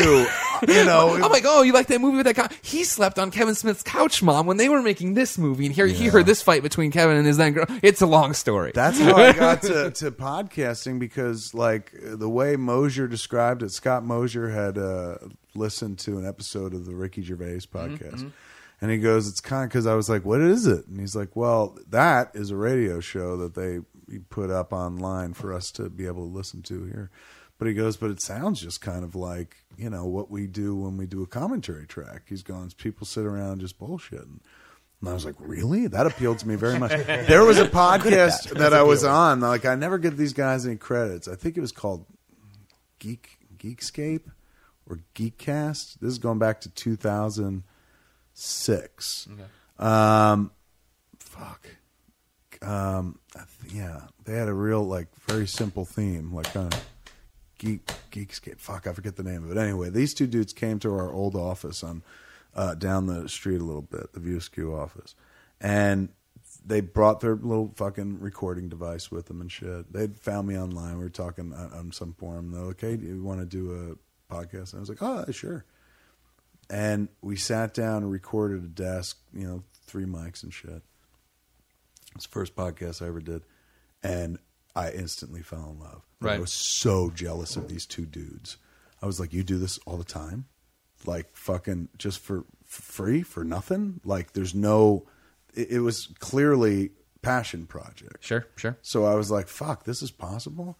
And so I remember hitting up Mosier. I mean, really, we started Smodcast. Um, one of the reasons was Ken Plume, the guy uh, was running uh, Quick Stop Entertainment, which used to be Movie Poop Shoot. We had Movie Poop Shoot became Quick Stop Entertainment. There's a lot of people bitched about like you know uh, people that used to write for the site be like it's tough to get credentials with a site called Movie Poop Shoot. And I was like, really? Well, I remember, I remember when you guys did that when I was still, you know, hitting up the website all the time, and I clicked over because I was like, you were like, somebody's talking shit about us on this stupid site, and I went and talked, and I'm like, oh, it's got an ass, and I immediately xed out, and then like weeks later, somebody's like, oh, it was this and it was that, and I'm like, oh, I never di- dug deep enough to find the Easter eggs to Blunt Man and Chronic. we put up uh, we had put up a fake website, an anti Jay and Silent Bob website that had the trailer, the first trailer buried in Yeah, it and stuff. yeah. Um, I'm sorry, I hit a pothole. What was I talking about right before that? It was that boring. Nobody remembers. It was- this is- Fascinating. we, So we just weird. keep going with you. We're just we're just shucking and jiving right I forgot there. what it was. Shadow boxing. He's Boy, good at that. it's gonna fall. You were you were to talking about the guys you were podcasting with, and then the Thank you. Yeah. Goddamn, All right, so I, well done. goddamn, Kyle Moriarty. Well Come on, round of applause. So those dudes, man, I sit down and I was like, this is what I want to do. I want to do what these cats do. And Ken Plume was like, well, we could use some traffic on Quick Stop Entertainment. And so uh, I said, hey, man, well, this is the confluence of events, the topped with Scott Mosier and I hadn't been hanging out and, and having a good time like bullshitting. All our hangout time was work related and shit. And what you know, our relationship had been predicated on sitting around going like, "Hey man, what do you think fucking happened after the Death Star blew up?" Like shit Yeah, like yeah. that. So I was like, well, maybe if we sat down forced ourselves to sit down and record one of these podcasts once a week, where you know it's not business, it has nothing to do with our work or anything like that. It's just this bullshit and whatnot. And then we have to put it up. Then it'll force us to hang out for once a week Yes. and just Yes. bullshit and not work or something. That's the exact same thing that happened with us. Is you know what I mean? Like we, Colin and I lived together and worked together at IGN. You know what I mean? People were always like, "Oh, don't you get sick of each other?" And it was like, "No, we don't see each other that much at the office. And when we go home, we go to our separate girlfriends, our separate rooms. We do separate things. So we weren't even having like friend time anymore. You know what I mean? Yes. you lose Which is sight- crucial, Oh yeah, you lose sight of it's a real relationship. You need to, you need to treat it like a relationship. Yes. And so when we started doing that, yeah, for sure, it was time with us. But then on top of that, you know, Nick and Tim went from being like, "Oh, we know them, they're our friends," to being like, "Oh, well, they're, they're our bros. We'll die for them." You know what I mean? That is uh, that was how I got to it, man. Was like that confluence of events was like I want to do this. Like th- those two guys, that podcast was just fun. I was like, what? Wait, we could talk about whatever we want. We could go as long as we want. There were no rules. Yeah, man. exactly. And then the idea, and it's still the same today, man. As most cats know or maybe don't know, but like. There's no fucking gatekeeper yet. Still, still keep waiting every day. Somebody would be like, from now on, Mr. Internet says you can or can't post something. But it's the Wild Wild West. It continues to be the Wild Wild West. The only medium uh, that I can think of, like if you want to stage a play, you got to get permission, pay some fucking rent, whatever the fuck. If you want to make a movie that goes into theaters, believe me, there are plenty of gatekeepers that will keep this in check. Uh, unless you're financing it yourself, and even then, if you want to get in the theater, there's a gatekeeper who could say no. If you want to make a television program, there's a lot of checks and balances to keep you from fucking expressing yourself. But in this medium, podcasting, still and YouTube, Yeah. still there's nobody. Like fucking it's very extreme what you have to do to get something taken off fucking YouTube. and and even more extreme, you have to say something insane to get a podcast taken down. Sure. Like it's just utter freedom right now. And one day somebody's going to figure out how to fucking uh, charge you to do this or fucking uh, stop you from doing it without fucking them saying, "Oh, we approved this." Right. Until then, man, do it because it's it's as close to homegrown entertainment as you can get and nobody's fucking there's nothing but upside. Like you can find a massive audience without fucking having to get through some gatekeeper or pay to do so. Or you could just hobby it, man. Like you just like record conversations. Use it as an excuse. Like me and Mosier has an excuse to hung. Uh, used it as an excuse to hang out. Use it as an excuse to sit down with your fucking mother or father and be like, "Hey, man, what was your life like?" Because Yeah. one day you run out of that opportunity and you don't ever get to fucking find out. Like I recorded some podcasts with my mom and it was nuts because she just I fed her weed cake and she was so honest. And- but you know, I got to like talk to her as like, what was this like? What's that like? Rather than just be like, you know, you're my mother and I honor you as my mother. Kind of want to get to the heart of who she was as a person. If you ever want to figure out who the fuck you are as a person, how the fuck did you get here? What decisions did she make? that led to the moment where she's like, "Oh, I'm gonna fuck this doofus," and then nine months later, I was born. Yeah. So you know, you can even use that fucking podcast as an excuse to like sit down and like talk to somebody that you find interesting, but you don't have any like entree into. Sometimes it's weird in our culture to be like, "Hey, you want to go out or go to a movie or want to get something to eat?" It's much easier to be like, "I'm thinking about recording a podcast. You want to come over?" and be like, "Oh yeah, I understand." Yeah, that." sure. Oh, that makes sense. Yeah, we'll sit around. We'll talk for two hours. It'd be great. Yeah. Well, that, and that's the whole thing. We always talk. You know, like it. Uh, You know, we record out of the spare bedroom and we call it our home studio. But like when you when we invite a guest over, I have to like they come like this is our house and that's my dog and my girlfriend's over there. But this is where the po-, and like you know what I mean. There's that initial Yeah. like oh all right cool and then it's just like but on what other situation would I have Michael Rosenbaum in my house? We should really chilling start out? telling them ahead of time. By the way, I do. I say home studio. I drive home that it's the home, but I think people don't understand it's the home home. They're like, we heard the studio part. Yeah. You weren't, you weren't fucking kidding about the home. But what what better job to have where you can like literally roll out of your fucking bed and put on a robe and go do it? Do you hear? Let me ask you this: Do you find yourselves going like, "Oh, save that for the podcast"? Sometimes Oh, it yeah, yeah. interrupts. all the time. It's- this guy won't let us talk. Yes. Like I swear, every conversation we smart. have, he's like, "Save it for the show." Well, Save it no, for the show." it's because we'll be in the fucking car and smart. like, what's your topic? And my topic's, you know, what it's it's tables. And then Nickel, I got a story about tables. It's one time where I'm like, no, that's f- no, I don't want to hear the story twice. I want to have an honest to tell it to you.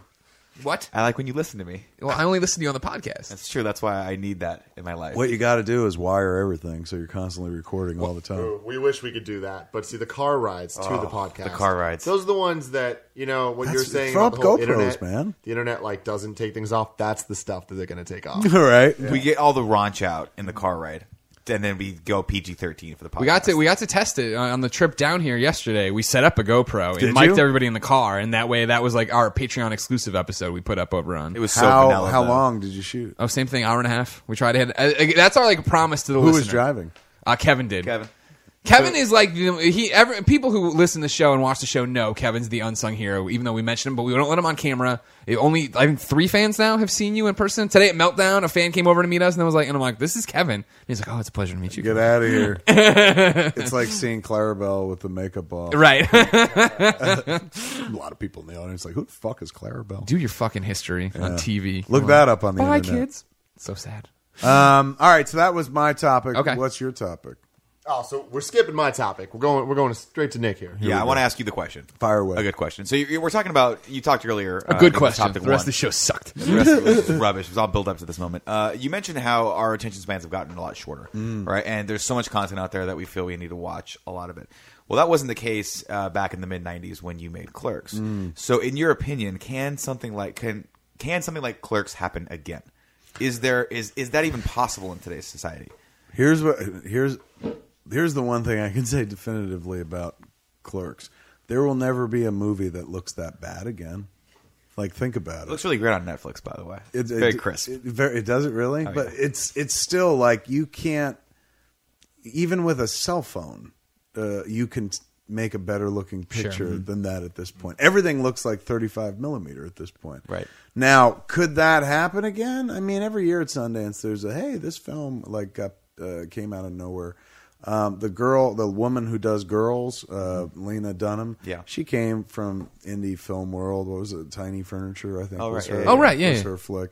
So I definitely think it's possible, um, but it's like YouTube has kind of supplanted that, so to speak. Like indie film, there was a period where you know they were taking chances like crazy, and now indie film is like uh, a movie that a studio didn't make, but it still's got tons of famous people in it, and sometimes costs fifteen to twenty million bucks. Right. So it's it's a completely different like uh, Imitation Game with Benedict Cumberbatch. That's an indie film, but that's pretty fucking expensive indie film and stuff. So the low budget kind of like uh, out of nowhere thing, uh, Cinderella story as they used to call it, like me and Robert Rodriguez, um, Ed Burns, a host of others who came through Sundance. I don't know if that can happen again. I not quite that way, Right. You know, It I- seems like there, I mean, like for me, right? It's the fact that it. I always talk about like our attention spans are shattered glass. You throw that giant. You have it. You start with a giant piece of glass. You throw it down. and You have all these shards, and it seems like to capture the moment that way for an indie film would be so tough. Where everyone's talking about it, where it's like spreading. Like I, I always think about it in the same way of like Blair Witch Project, right? Where you heard all these like rumblings of this. It was the first found footage film, and people couldn't tell if it was real or not. Oh, you know what I mean? Like by the time it got to theaters, everyone knew about this flick and wanted to see it. Yeah, we had that. We had it sort of happen with Paranormal Activity, but that was a while ago. I agree. Paranormal Activity was the last one, but that was not like. Um, that, I don't think that movie like. Paranormal Activity stood on its own feet based on the concept. So did Blair Witch Project. So much of Clerks was predicated on and this guy, he made the movie in the convenience store. so that movie leaned heavily on on the backstory, at least in its theatrical life, and it never played on more than fucking fifty screens in theaters. It didn't go fucking wide and deep. When it, where it found its true audience was when it went, went to home video, and that's where people were like they weren't writing think pieces about it anymore. The true audience was going, "That's me." That's my friend. It, it- you know, I remember there were a few reviews. There was one review in People magazine that said about Jason Mewes' character, you want to find the rock the actor crawled out from under, make sure there's nothing else like it under there or something.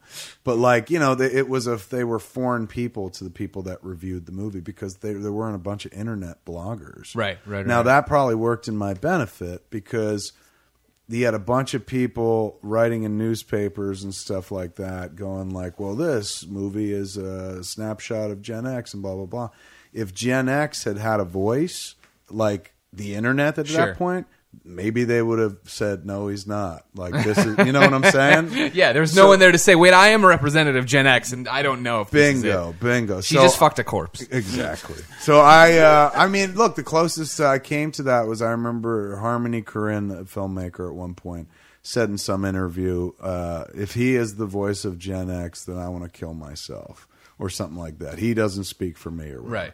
So, and that was at the beginning of the internet too. So, I, I benefited greatly from people that wrote about that film um, intelligently or, or something. But Yeah. that au- that movie found its audience at home, where people were like, "Oh, I am Randal. Oh, I Yeah. am fucking Dante, or I know a Jay and Silent Bob and stuff." So it had this weird two life effect, but. I don't know if I mean there, there are always movies that come out of Sundance, but it's tough to surprise people anymore. Right. And they've and you know low budget is kind of not the move anymore, and and the low budget quick, quickly gets absorbed into the business. Like you got to remember when we started, it wasn't us going like we're gonna get fucking rich and direct a studio movie. Like Yeah, yeah. that was not the path. Now it is. Now you can make a movie like the, the guy that made Godzilla made that weird what was it uh, Monsters. monsters Yeah, yeah. you know, low budget movie where he he went and sh- very clever how he did it and shit, and uh, shooting in, in areas where you know there was already damage and whatnot. Yeah. But like that dude went on to like make fucking Godzilla. Right. That didn't happen And back a Star in Wars the day. And now a fucking Star Wars movie. So uh, you know, I think if that had been on the table back in the day for me, that would have been intimidating enough for me to not try to make a movie. You know what I'm saying? Like, Yeah. like, oh, that's the path. You make one of these indie films, and then you make fucking Godzilla. Like, you know, that maybe that's the path for talented filmmakers and stuff. But I guess for me, I was, I was so, de- I don't know. I'm glad I came up in a time where there was not like, this is a fast track to that Blaze your own trail, kind of thing, right? or not even just like there's like I'm not a visual stylist, so I was never going to make a comic book movie. I love watching them, but like you couldn't get a comic book movie out of me. It's, it requires too much effort, and and I was still learning my craft. I mean, I'm still learning my craft to this day, but I didn't start out as a strong visual stylist. All content with no way to fucking express it and shit. So two decades into it, now I know how to express myself visually with a camera. I just don't have access to the same type of material, and it would also be redundant at this at this point. Like the stuff uh, that I wrote about, like uh, Clerks and Mallrats chasing Amy, Dogma, Jay and, Silent Bob Strike Back, the shit that like oh people identify with that from that period, blah blah blah. That if I make that a movie like that again, people are like, what's the fucking point? Dude, the internet does that every day in a far more clever way than you do. Then there's also the question of like I can't really access personal stuff anymore. That's how I played the game early on. I just took my real life and put it into movies. Right. But then at a certain point, my real life became the movies. Like you know, I got my wish. Like this is what I wanted. Yeah. And I became a filmmaker. But when that becomes your life, you stop living a real life. Like you I'm gonna write a new script about how I'm so tired from podcasting and going to Bingo, events. bingo. Like you know, you, I ran. You could tell when I ran out of personal things to say, more or less. When by the time I get to Jay and Silent Bob Strike Back, because I'm like, this is a movie about making movies. Like Yeah. half of the movie takes place on, on a movie set. You know, that's like the furthest thing from Clerks you can imagine. Clerks is, is relatable to anybody who's ever had a fucking job, whereas Jay and Silent Bob Strike Back is just a flat out balls out comedy that's completely unrealistic and stuff. And that's because my life had become completely unrealistic. I made a little black and white movie and I made it going like someone will see this and then they'll give us money next time so I don't have to pay for the movie. It wasn't like this will start my career. It was just like this is this is gonna this this will get us to the next movie. Get me out of debt. Yeah. Maybe at that. So had I thought that like, well, this is the path to a career, blah blah, that would have seemed seemed too daunting to me, and I wouldn't have tried. Just like if I had known Richard Linklater, like he was from Austin, I knew that, but I was like, this guy's from Bumblefuck, Texas, man. He made a movie. He's not in Hollywood or Los Angeles and shit, uh, or New York. If he could do it in Bumblefuck, Texas, I could do it in Jersey. And Bumblefuck, Texas is Austin, and then there's no, it's not Bumblefuck, it's fucking Austin. It's a cultural mecca, not to mention the kind of a state cool capital. It's an amazing place, especially if you celebrate the arts, particularly in Austin. But thank God I didn't know that. If I had a little bit of education to be like, well, Austin is an arts community supported by UT, and of course they fucking he could make this amazing film in that world. And I would have then also been like, oh, maybe I shouldn't try this after all. Little ignorance goes a long way, you know. And and, and We're and- hoping so. Oh, it helps. it absolutely helps because if you knew everything you were about to face, you might not go on the journey. Sometimes you got to discover shit along the way and whatnot. And some things are harder than you think they're going to be, and some things are way easier than you ever imagined, man. Sometimes you catch a wave and you're off and running. But I don't know. I don't know if it can happen like that again in movies. It happens like that all the time on the internet. There's like I, I'm this weird hybrid or cross between like I, I don't know. I, I swear, and I don't say this in a. This is not. I don't mean this to sound arrogant. It's just something I've been thinking of a lot lately. Like I just can't point to somebody else and be like, he's like me, like and and and not in like I'm a true original. Anytime I want to be like, oh, I'm like uh, I'm a filmmaker, like David Fincher. I'm like, well, no, I'm not. David Fincher, like that's what he does. The only thing he does, and he's exceptional at it. And then I go like, oh, well, I'm a podcaster like this person, but that person's also not a filmmaker like I am, or doesn't have a TV show. I'm like, all right, well then I'm I'm a guy who who uh, does fucking comic book, and you know, like it's just there are so many different things that I do that I can't like point to someone else Sure. exactly and be like, we do the exact same fucking thing. But I notice that it's happening more and more.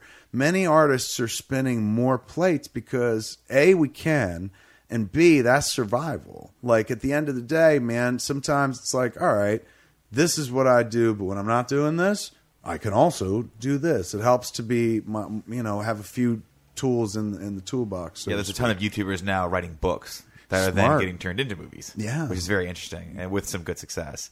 Famously, uh, "The Fault in Our Stars" was a was a book. his name? Uh, Uh, John Green. yes. and I mean, brilliant guy. Much and my kid was hip to him long before I was. Sure. like I remember crazy. seeing that book years ago on her desk and being like, "What's this?" She's like, "There's a guy on YouTube. He makes videos, and I watch him, and he wrote a book."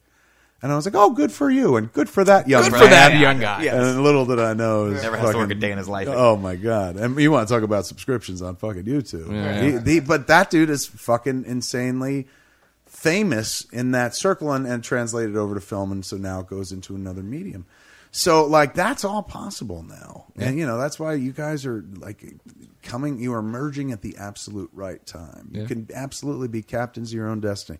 There's a couple cats. Uh, Brian Quinn uh, is a friend of mine. A guy. He's in a group called the Tenderloins. They do a show on truTV called Impractical Jokers. Oh, okay. So Brian Quinn, love I've- that show. Uh, Brian Quinn, such a beautiful human being. I've known this dude since like 1995. He was like you or or you, one of three people who saw fucking Mallrats in a theater or Jay and Silent Bob Strike Back in a theater. He went and he was a Staten Island kid. And um, you know he had uh, it was early on the internet, like the days of the forum, the the whiteboard, the View Askew message board of viewaskew.com. Whiteboard sounds so fucking racist, but you know that's what they call it, just writing on a whiteboard. And you're a racist. And I'm pretty damn racist. um, so uh, it, he had said, "Hey man, I went into a bookstore um, to look for the Mallrats script book, and the guy behind the counter." And this was weird. This is like the first time I heard about this, but certainly not the last.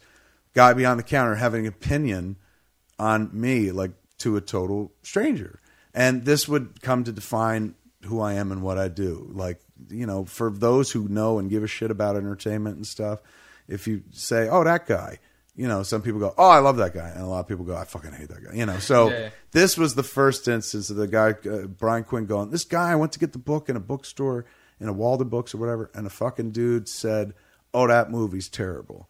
And so I said, you know, oh well, then you should go back and give the bookstore dorks some shit.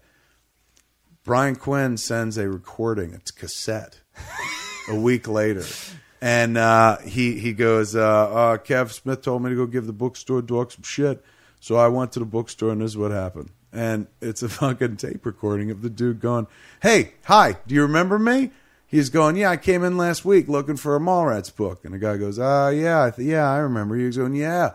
Well, I know Kevin Smith, and I told him that you didn't like his movie. And you know what he said? And the guy, you hear the guy go, No. And he goes, He told me to give the bookstore dork some shit!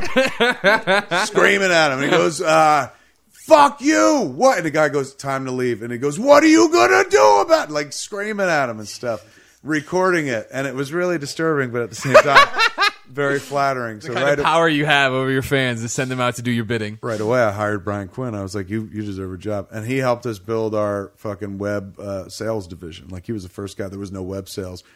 People would send in a check or a money order, and you know he would do the uh, the Yeah, mail yeah. order form. But years later, man, he you know he's got this fucking show.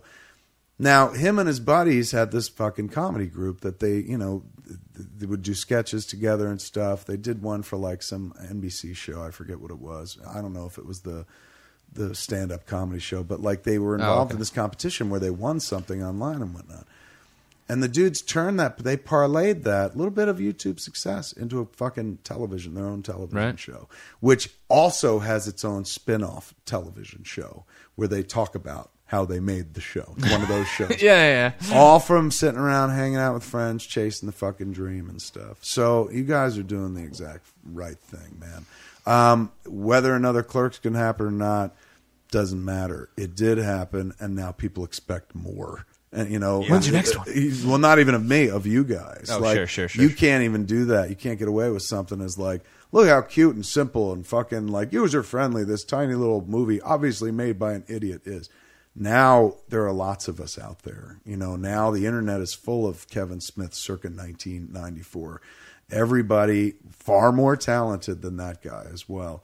And everybody with a forum to tell the story. And you guys are diving into that fucking pool. I, I salute you, man. That's awesome. Now, in the middle of that, it all dawned on me Hmm. that I had to send Kevin to the car because I've been carrying with me in my bag because I haven't unpacked it a copy of Phobia. Now, Phobia is an independent movie made by our friend Mike Aransky, who came on the show to sell it, and he, he of course, cited you and Clerks as being one of his, the, their inspirations because this is a movie they shot over what five years No, on yeah, weekends. no. The, I think it was over like eighteen months or something like that of weekends. So they had regular jobs, but they kept it going for months every weekend to film. And they they've made quite a few of these movies. Uh, and this was five years later. I think after they made this, they finally finished it and got it distributed. And they had this amazing cover for it. It is fucking. I mean, this looks intense. insane. It's a. It's got an O ring, as they call it in the industry, uh, an oversleeve. something completely different to me. It- it- there's another industry where it's far more, far far filthier to say over. Yes. Um, this this looks fucking pro. Like as I was pulling apart, I was like, wow, man, motherfuckers had a dream about making a movie, and now they can actually hold on. Yep. To the movie, and it looks like every other fucking movie, as good, professional as any other fucking movie you would see sitting on a shelf or. Yeah, and you got that. At, that one's from Walmart. I mean, Yeah. that's fucking Isn't that crazy? awesome. Yeah. Like, you know, and and some people like that's success. Like unparalleled success. Now, a- a- arrogance, ego would dictate like uh, oh, did it play in a theater blah blah blah. Don't fucking matter. It's he, he had a dream, he made a movie, it's finding its audience. Like that's what I love about um, right now, being able to practice art right now there's no like oh if it doesn't do this it doesn't count like there was a time in our business where um, if if a movie went like straight to video, that was like the worst fucking thing. the kiss of death. The kiss of death, Right. and that was the thing. I'm like, oh my god, uh, not what could be worse than a straight to video movie? And it was only because you know it had that kind of like, well, there, this is how things work. A movie comes out, and then months later, if not years later, it comes out on video. Then it eventually goes to cable. Then it eventually goes to television, and that's all changed now. Yeah. Now it's by any means necessary. Reach the audience. You don't need to go through fucking particular channels. Like this cat, you know, he was like, fuck, I'm going to make a movie. Just like years ago with Clerks, I was like, I'm going to make a movie. I got very lucky because that movie got picked up by a company that like then was like, all right, what do you want to do next? What do you want to do next? And they had resources. They had just been bought right before they bought me by fucking Disney. So I make like the you know rawest, um, and not not intending like this is going to be hardcore, but for that year, the rawest uh, looking, sounding fucking American independent film that winds up being a goddamn Disney movie. so you know that that was not planned for. Yeah, I yeah. wanted to be this guy more than anything in the world. Who made Phobia? Rory Abel. This And Mike is- Aransky. And Mike Well, Roy was the director. I know, but I'm saying we, it's in our life because of Mike Aransky. True, very true. Right now, Mike Aransky's so happy, Mike Aransky. ignoring his kid, listening to Kevin Smith is mention his who. I wanted to be. Like I didn't think, you know, my uh, I'd make a movie that like I, all I had in me was Clerks and then, then Dogma. I knew I wanted to make Dogma, and I knew I couldn't make Dogma until I made Clerks and stuff. So I didn't expect Clerks to like get picked up and go into movie theaters. Like at most best case scenario, I expected to four wall it myself, which is what we later did with Red State. And that too was like that was my plan, and it was interrupted by fucking like unexpected dumb luck success with Miramax going, we're going to put the movie out and shit like that. But this is who I want it to be. The dude who's just like, I don't, I I don't care how many people see it. I need to hold it. Yeah. Like, and I can't hold it in my head and heart anymore. I got to hold it here, man. Like, uh, y'all seen Birdman, of course, by this Yes. point? having a, Yeah, it's awesome. Birdman is a wonderful movie, but what it does, and uh, of course, like the series of single takes is spellbinding filmmaking.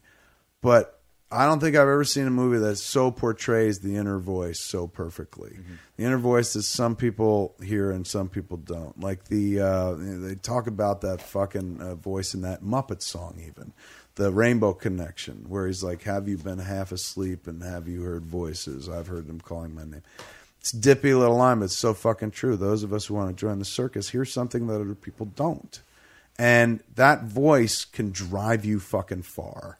You know, it it will make you chase fucking dreams. It'll make you push whimsy into reality and stuff like that. But it is the the flip side to that voice. It's a double edged sword. It is fucking relentless.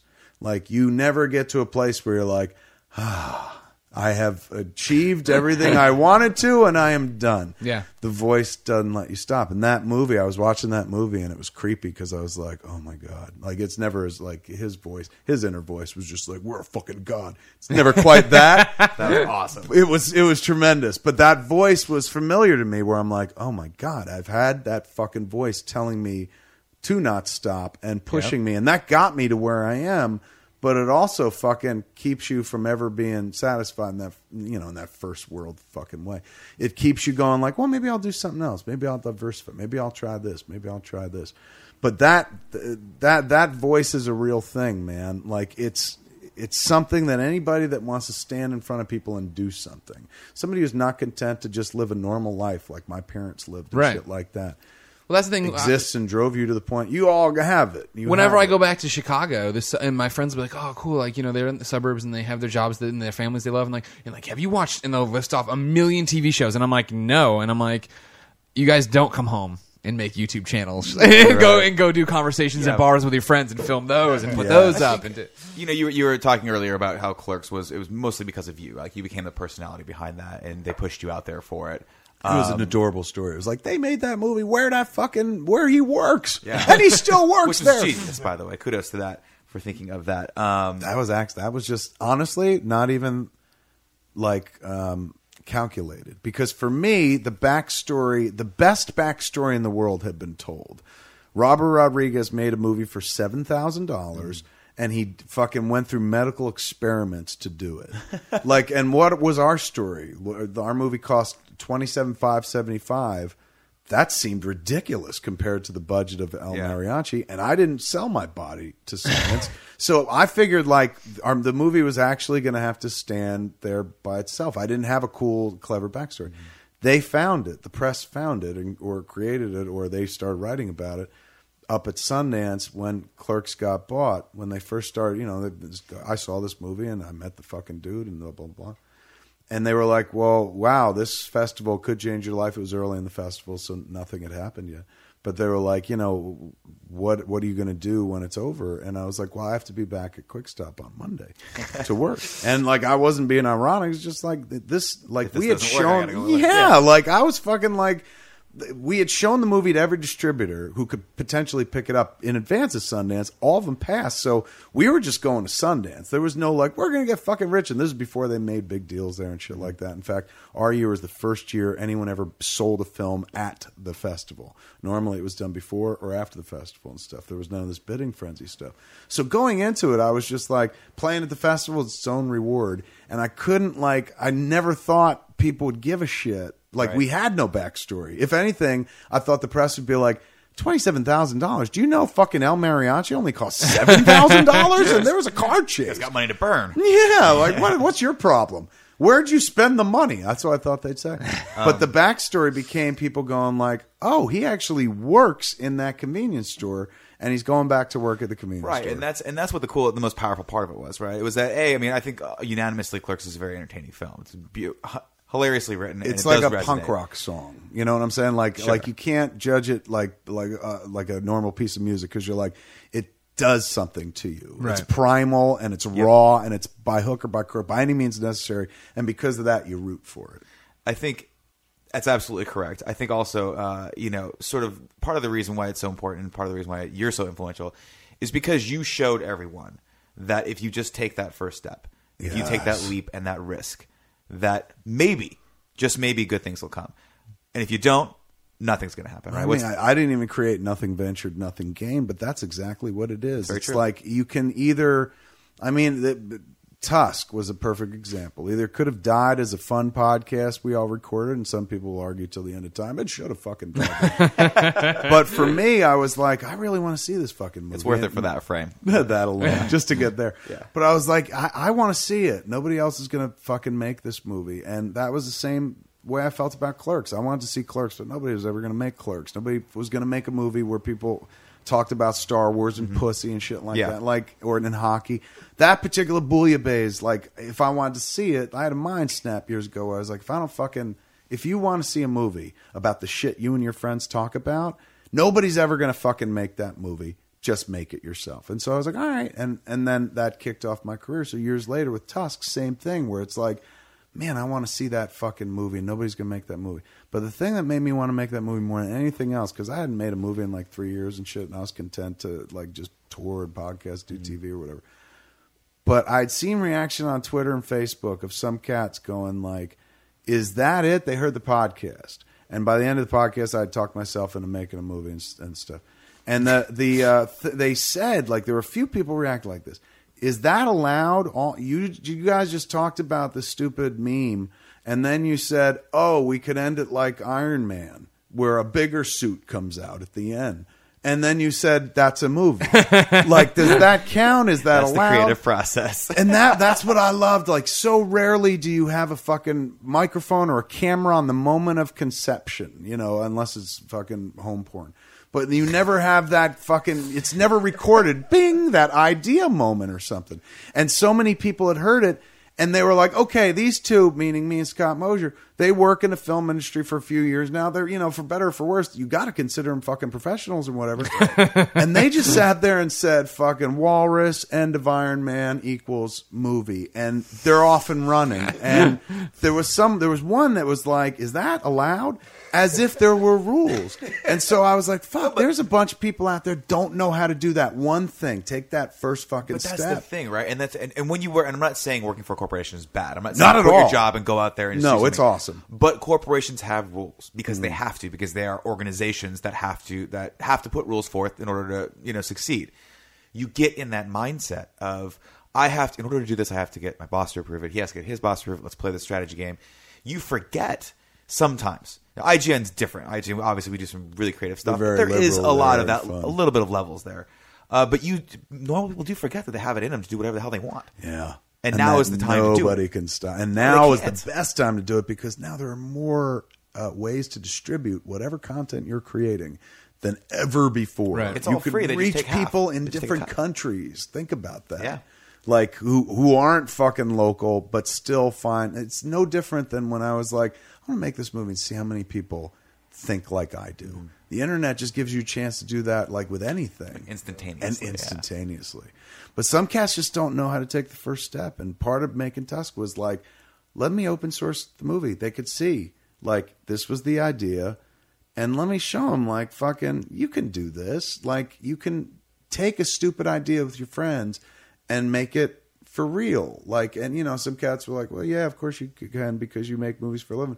But I had stopped and salted the earth in my career and been like, fuck everybody. You- you So- were- I'm never coming back. exactly. I was like, so long, thanks for all the fish. And then I was like, wait, I want more fish. And so, you know, I had to come back into the room and shit. So I felt like if I could show the cats who give a fuck, who listen to the podcast or whatever, who the people that made that statement, which I was profoundly moved by, because I take for granted, as I th- I think a lot of us do, the self-starting ability. Like you're mm, going like, oh, this is what I want to do, and so you do it and stuff. Some people are like, I would love to do that, but I don't even. How do you begin? How Yeah. does that fucking? Yeah. What do you do? How do you write a script? Like they just don't know, and there's an order of things or fucking what's allowed or blah blah blah. So I was like, let me just show them like this is how you do it. They heard the moment of the uh, idea, uh, the conception of the idea, take it all the way through to fucking them watching it on home video and shit, and show them this is how you do it. And you could take something stupid that maybe should never been made, an idea of you know, guy turns another guy into a walrus and shit. but with enough diligence and and and requiring a first step and then a bunch of steps after that you can accomplish and you can achieve. And you know it's like whether or not people all people love it shit man that's just scenery and greenery to some respect. That's just ego. You're like you would love everyone to love your idea. Fuck it the fact that you get to make your idea and express yourself and support yourself by doing that you've won the game a thousand times over. Everything after that is just fucking gravy. And sometimes the gravy runs thick and fucking runny all over the joint and you could even throw it out there so much. And sometimes it's just a little dollop where you're like can i have more? And they're like fuck no. You're glad you got that much and shit. Salt that shit and that's it but taking that first step dude that's it. And some cats don't know how to do it man. That's why it's important when you do what you do you're just like you say everything you do is with a family with this audience that you've built that's kind of a family. They're all listening being entertained number one but they're also looking for the special sauce that you all got the secret code that allows you to be so bold to chase your fucking dreams as well sure so you're responsible for launching a bunch of other ships it's exciting man when you do stuff like that we live in this wonderful first world where like these are our big concerns how do i express myself for a living not like how do i stay alive You Yeah, I know, right? Where do I not find killed? food? Yes. how do i eat and stuff like that God, have you st- have you ever stopped to actually consider how many careers you've inspired? Um, no. But you- no, you but I mean, now. but then I always think about Richard Linklater because I'm like, Yeah. well, he inspired me, and fucking, it, it's all like it trickles down. Does right? it, but it doesn't blow your mind that people are in film school right now and go, "I want to be Kevin Smith." I never think about that. Like I always like I, I'm one of those people that I always lean or assume the negative. That's how I've conducted most of my affairs. That's how I've lived my whole life, and I think that's kept me somewhat grounded and not like. I've, every once in a while, I see somebody on the online go, "He's pretentious with his head up his own ass." I'm like, you know what, man? I'll take a lot of shit. You can call me a lot of things, but like one thing I know is I'm not pretentious and I do not have my head up my ass. I am always checking everything I say. So I'll say something and two sentences later be like, but I'm an asshole, so fucking disregard it and shit. I don't believe my opinion really counts for much. And that's how I, you know, some people are ir- irritated by that after you listen to a lot of podcasts that do like, fuck, dude, you, you say something and then you cut yourself down right over. That's how I survive in this world. So because of that, I never think like, oh, there's somebody out there that wants to like be me. I just think they look at what I did and be like, well, if that fucking chimp can do it, why can't I? And that's you know that that makes more sense to me. I'll, I'll you know maybe when I get close to the end of all this and shit, Like if I'm lucky enough to have a deathbed, as opposed to like I'm in my car and I got fucking struck by lightning or some such shit. If I'm Damn, lucky- that's double bad luck. You know what I'm saying? I thought you, you threw a curve to me. I thought it was gonna be an accident. It's a lightning strike to the car. You thought a truck was coming? Dang, I gave out like. But if I'm lucky enough to like have a deathbed, then I can maybe sit there and go like and, and look back at the long tail. But I find it's dangerous to you know to kind of Navel gaze. yeah oh fuck because if I did I'm like eh, I say this with no hint of irony I'm the world's biggest Kevin Smith fan. So if I really start fanning out on Kevin Smith and just like diving into a lot of people go like you know fucking you are the big Kevin Smith all you talk about is clerks. Not really. I've done a bunch of things. But if I really started fucking like gazing at my own navel, Yeah. oh, I'd lose time going like, fucking, I know who I am and I know where I came from, and doing what I've done is tantamount to fucking becoming an astronaut in my world. It's just so fucking unlikely that the dominoes fell the way they would. And so because of that, man, I, I tend to always keep myself in check. And I always like I never think like people want to be me. I think they want to do what I do, and I encourage that all the time. It's particularly with the podcast because that's easy. For years, I've been telling people go make a movie, but I always say the last thing under my breath, which is like it's expensive. Podcasting is so much easier to be like go record a podcast. There's no Put down your phone. Yeah. Turn on your voice memo app and go. Start right? fucking talking. Yeah, to, yeah. You're already talking. Just put a fucking mic on it because Yeah. it's all content to somebody. Sure. Like you know, somebody out there is doing a podcast that is just about Raphael from the Ninja Turtles. Fuck the other three. It's just fucking Raphael. Yeah, right. shit. There's no That's one doing a podcast just about. I'm pretty sure that's Rob Paulsen's podcast. Talking Toons. Well, when I recorded this episode, it's Raphael. Colin, what's your topic? I guess this will be. I mean, this seems kind of pertinent considering some of the things we've been talking about. But um, because we were talking about you know clerks and the internet age, we talk about you know consuming content on the internet. We're talking about the thing we're doing on kind of funny, and um, so I'm kind of curious. You know, and, we, and this can be kind of a lightning round kind of thing, but just what the internet. There's no you- such how- thing as a lightning round Yo, when yeah, I'm involved. Yeah. well, the with slowest us, with, lightning ever. with us either. That Colin usually likes to lead. He's like, "This will be a short topic," and then it's 45 minutes of us talking about whatever. Um, how long do you think today you could go without the internet? And Oh, could- what a great and- question. And could you conceivably think of a life today where you would never use the internet? oh internet? Jesus! That's. I mean, it kind of goes hand in hand with what I was saying before about being Kevin Smith professionally. The internet is just a part of that. Yeah. And if I'm disconnected from the internet, then I'm not being Kevin Smith. You're fading away, And how the fuck Yeah, yeah. am I earning a living and am I relevant? It's nuts. Like there is no disengagement. So I, I mean, if I were to step away from the internet, it would be almost stepping away from the career. Even when I walked away from filmmaking, I was I didn't walk away from the internet. That, in fact, that was how we sold tickets to live events and Yeah. stuff like that. So yeah, it would be for me to unplug would be like shutting down the career and and me going native and like, hey, I'm just gonna go fucking live the way people you- like. What was that movie, The Village? I'm gonna fucking do this shit like The Village. Go live out in the forest. Totally, Enjoy and, it. and not tell the kids that we live on an animal preserve, um, just like that movie. But I'm, I, uh, it would be difficult for, for me to do it professionally.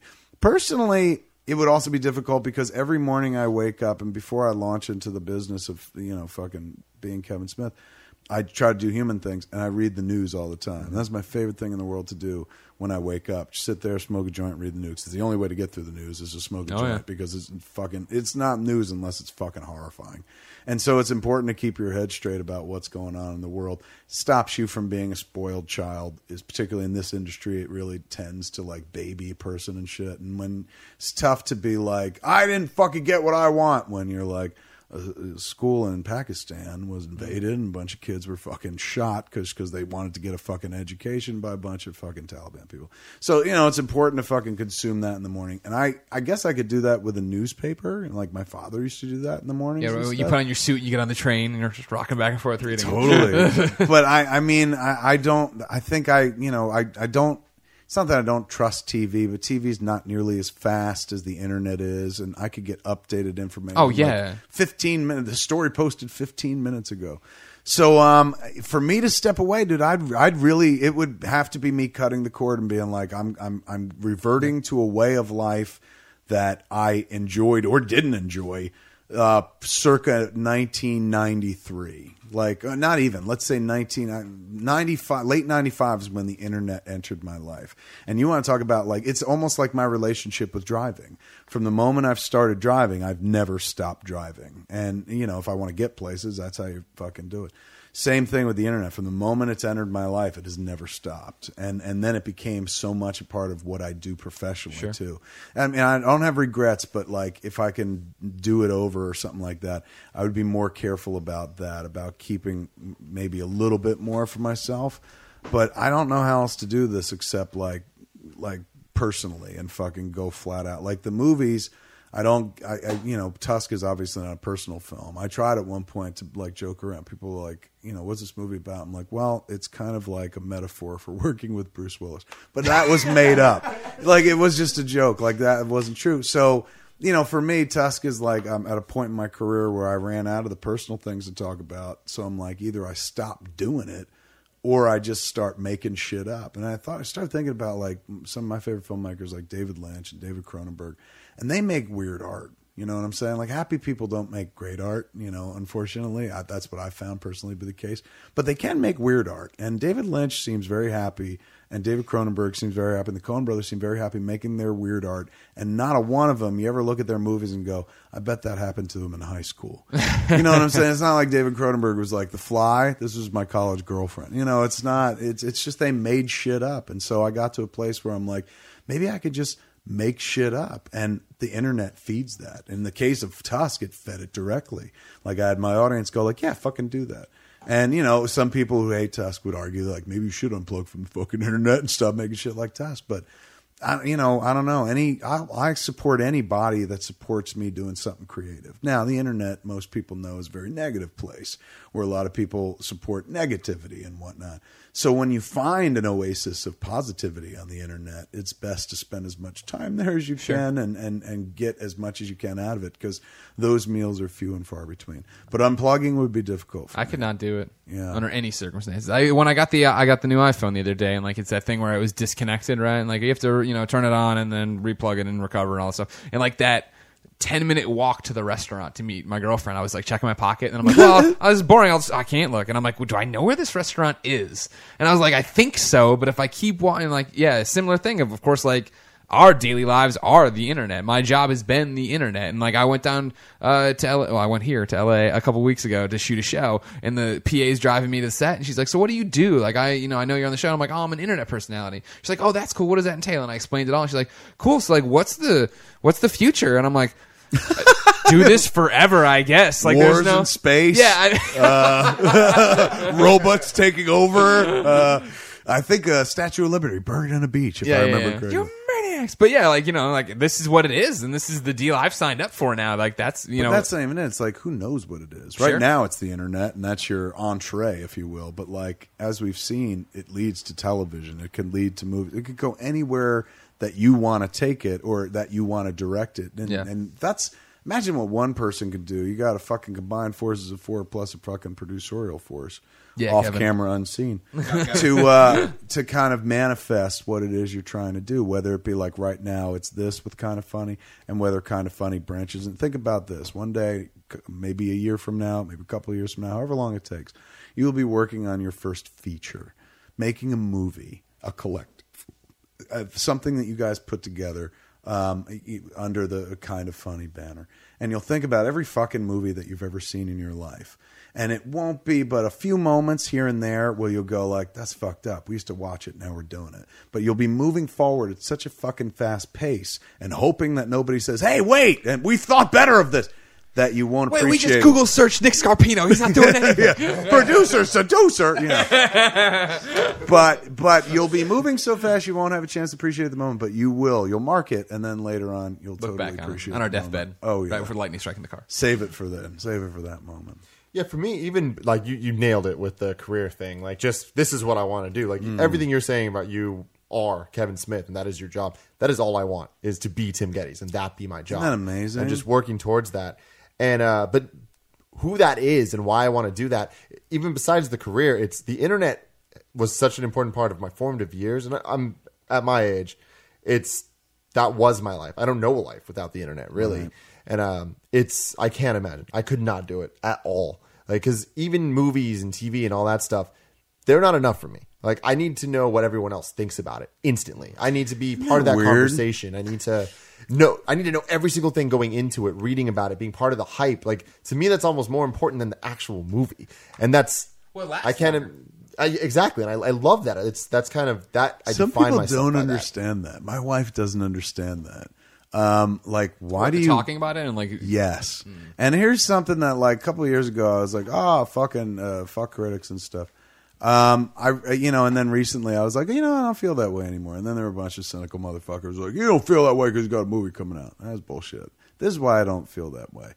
Because after every t- every episode of Mad Men, I've I've discovered this slowly over the course of like two seasons watching the show the next day I would get up and as I smoked and I'm reading Google News, I would go to Slate uh, dot com and I, I think it's Slate or Slant. No, what's the other one? Slate and then fuck. I think it's Slate. They got two writers or three even that just sit there and talk about Yep. their opinion of the show. And I would gravitate toward these because I realize I'm not smart enough to process Mad Men. My wife's very good at it too. I'll turn to her afterwards, and be like, "What the fuck happened?" And she'll explain. it. I'll be like, "Wow, that's fucking like I learned early on." She's a wonderful resource like that. We watched Mulholland Drive, and I was like, "The fuck happened?" And she When everyone else explained saw it, but she explained. it. She crystallized it where I was like, "Holy fuck, man! Like, are you fucking David Lynch on the side? How do you know that?" And she she's good at that. She's really good. She'd be an excellent story editor, man. She understands. She can call shit, watch the TV like this is gonna happen, blah blah blah. So fuck, I got a, I hit a pothole. What, what was I on again? Um, oh, so I'm looking at. Thank you. You, you fucking listened. Colin So leans he- in, Colin's he was right track. there, man. That was awesome. Um, so I've I've after like I don't know weeks and weeks of fucking reading other people's thoughts on Mad Men, I was like, oh, this is like what film criticism is Sure. for other people. As the filmmaker, it's difficult because so much of the conversation is about your work, and of course, you want everybody to like what you do and shit. And, and there's a lot of blood in the water and fucking like film criticism isn't really film criticism. Some of it's real like just fucking stab it till it's dead, and it's fun to make. Here's fun a funny shit. double entendre I make. Exactly, and and I get it. Fucking like that's that's the way the game's played now. It's totally fine. But you know, it was. Um, it, I, I don't know. For me, it. I forgot what I was saying. Oh, the critical thing. Everybody talking together. I, I sat there going, oh, I get it. Like, this is important to me in some weird fucking way. I have to know what these utter strangers and then the people in the comments Yep. thread, if they all agree that Right. this show It's we watched validating. last It night. goes back to to that degree. community thing we're talking about, and that's one of the things we were so excited about when you know leaving and now going to do on kind of funny and kind of funny games. These products where we're, we were very clear at the front, like we aren't reviewing. Yeah, things. we're not. Right, right, See, right. and that's the problem I think you have with with critics is that there's a difference between a critic and someone who's just an enthusiast or someone who's just really likes something and wants to evangelize it a little bit. Right, right. And that's I think you probably because you're a pretty positive guy gravitate a little bit more toward the guys that aren't like five out of five or two out of five. It's like that's you not know, what it's about. Like I love J. Hoberman in, Sorry to cut you off, in Greg. the Village Voice. There was a, a guy named J. Hoberman who uh, I didn't even know for years whether it was guy or woman before I made a flick ever. Um, he was the guy that wrote the review of Slacker that made me want to go see Slacker. Mm-hmm. And when you read a J. Hoberman review in the Village Voice, you had no idea whether he liked the movie or not. It was almost a fucking just an essay about the movie. And it wasn't an essay of like I walked in and bought popcorn. It was about the movie itself, but it wasn't like thumbs up, thumbs down, stars, nothing like that. It was just a really interesting insight into the fucking movie that would then make you want to go see the movie. They don't really do that so much anymore. Some places still do, but it's much easier, you know, and it's clickbait to you know fucking have a headline that's like this movie sucks your mother's cock or something like that, and you're like, holy shit, I want to read this fucking Mom's review. cock? Yeah, who How do knew? they know? She's so fucking hung. So you know, it's it, it's. But I get it. Like I'm not like I, I certainly am not trying to be like Bill Murray at the end of Scrooge, where I'm like, I get it now, I'm ready. But I understand. Like after reading all those articles, and just because I'm like, I gotta know, am I am I alone or Right. did they get something? Like that's what it's all about. It's community. It's about finding a tribe. It's about the same reason that I like fucking made Clerks. Like, let me see if anybody else understands. Yeah. Same fucking thing here. Motherfuckers writing about a TV show in depth, one episode. And then in, I think in Slate, it's like three people write three separate pieces and all comment on each other's. But that's them throwing a message out there. Like that's the exact same thing that I do. It's just the other side of the playing field, so to speak. I think that's so important too. Like when when you go to a movie theater, like the the instant you leave that theater, you're just talking about the movie. You're talking about what we just saw, how you best feel part. about That's it. That's the And best part. And no matter how bad the movie was, you might just say, "Oh, I hate it, I hate it," but here's why I hate it, and that's like an, you get an actual Oh, see- thoughts put into that and all of that. And I feel like a lot of what we're doing, what we want to do, is have that movie conversation, but about video games, about comics, about um, TV shows, and all that stuff to to give the the community and the people that avenue to have that conversation whenever they want. Right, right, Oh, man, my wife likes seeing movies by herself, and I can't fathom it. I cannot fathom walking out of a movie theater and not being able to turn to a good friend of mine and say, "What did you think?" or like, "Wasn't that the coolest thing you ever seen?" or the biggest piece of shit, or whatever. You know, that's just to me part of the process. It doesn't stop when the credits start rolling. Dude, there's a whole industry um, of people that sit around and talk about sporting events while it's going on, Yeah. after it's over, in advance of it happening. There's a whole industry where people are like, I'm putting together my own version of the draft. Like, and this is my happy place in life and shit like that. Sports, when I was growing up, was treated so seriously. Like, almost that as as if it was real, as if it was important, like being a doctor or you know, fucking somebody saving lives somewhere. Like this is a real credible fucking profession, and shit. And it absolutely is a credible profession and whatnot. But it was treated like religion and and and a very realistic thing. Whereas movies were like, oh yeah, I go to the movies on the weekends and shit. Now we live in an age where like movies and pop culture, comic books are on equal level with sporting events. Like you know when I that, Colin? Equal level. very much so. Your hockey. Well, I mean, hockey. Fuck, it's you know. I look. I nobody loves hockey more than me. Yeah, but, you're like, a weird, you're in a weird company to complain about my passion for hockey.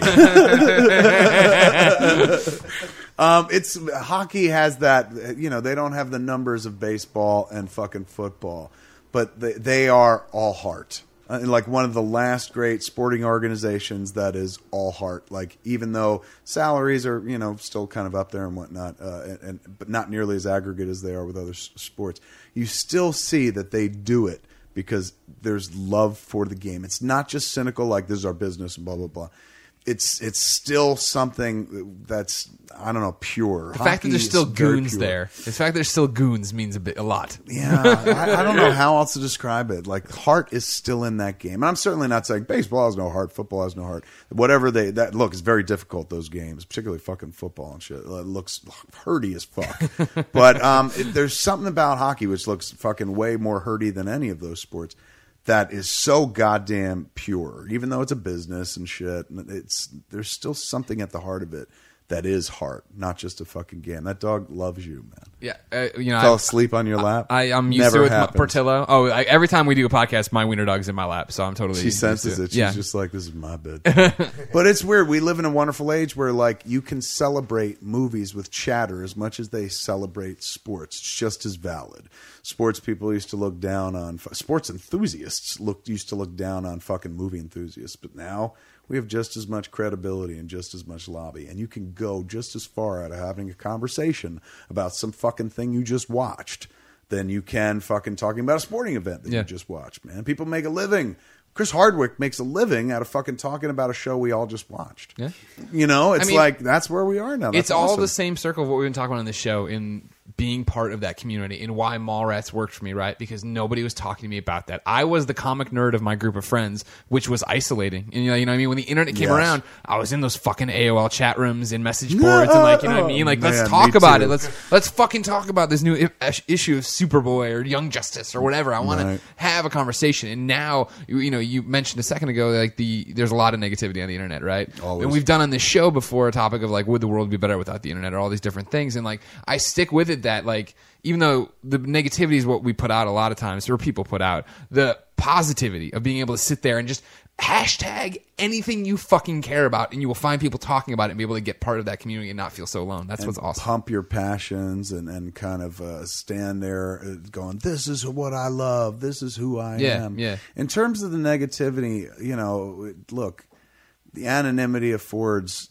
people that kind of negativity. And I don't like, uh, you know, I'm, I'm no expert and they'll maybe study it down the road, but feels even the internet shitty fucking people on the internet, man, feels like a fucking valve of some sorts where I'm I'm glad that exists Sure. for them to go and be like fuck life and fuck you. I tweeted and Instagrammed a, a shot of some dude's Twitter stream today where, where it was like some fucking like heinous fucking fuck Kevin Smith, and then right after it was like you know down with racism. Yeah. we need more peace. and Oh man, like- this is like we. This is a week ago. Another That's the e- internet. hour about this. The, my favorite is when somebody tweets me, "Hey, you're a fat cunt, and I hate you." And then you go click through their profile. It's a picture of them and their kid, and it's like Bible verse, whatever, Yes, whatever. It's like, yes, come on, you don't see yes. this, the hypocrisy in this. But yeah, you need that. You yeah. need that. That's where they blow off their steam. For whatever reason, it made that motherfucker's day to be able to be like, I'm going to say this, and he might fucking hear it. Yeah. And I'm going to get this off my Well- chest, and he's not better than me. Whatever the fuck.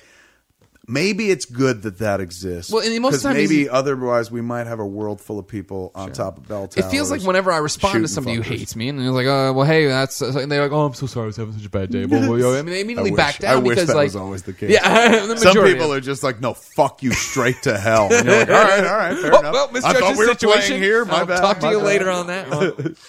But I'll take it, man. Like I'll take the negativity because, like, it's up to you to turn out the positivity. Yeah. Like you know, if you see an ocean of negativity out there, yeah, maybe you're fucking spitting at that ocean at a wave that's coming at you, but go the other way. Be the you know, change. and be the change, and also try to be funny in the process. Like motherfuckers Kinda attack funny. me, and I'm trying to. We're kind of funny. Ah, see what we did there, And Kevin. abs- absolutely well done, well branded.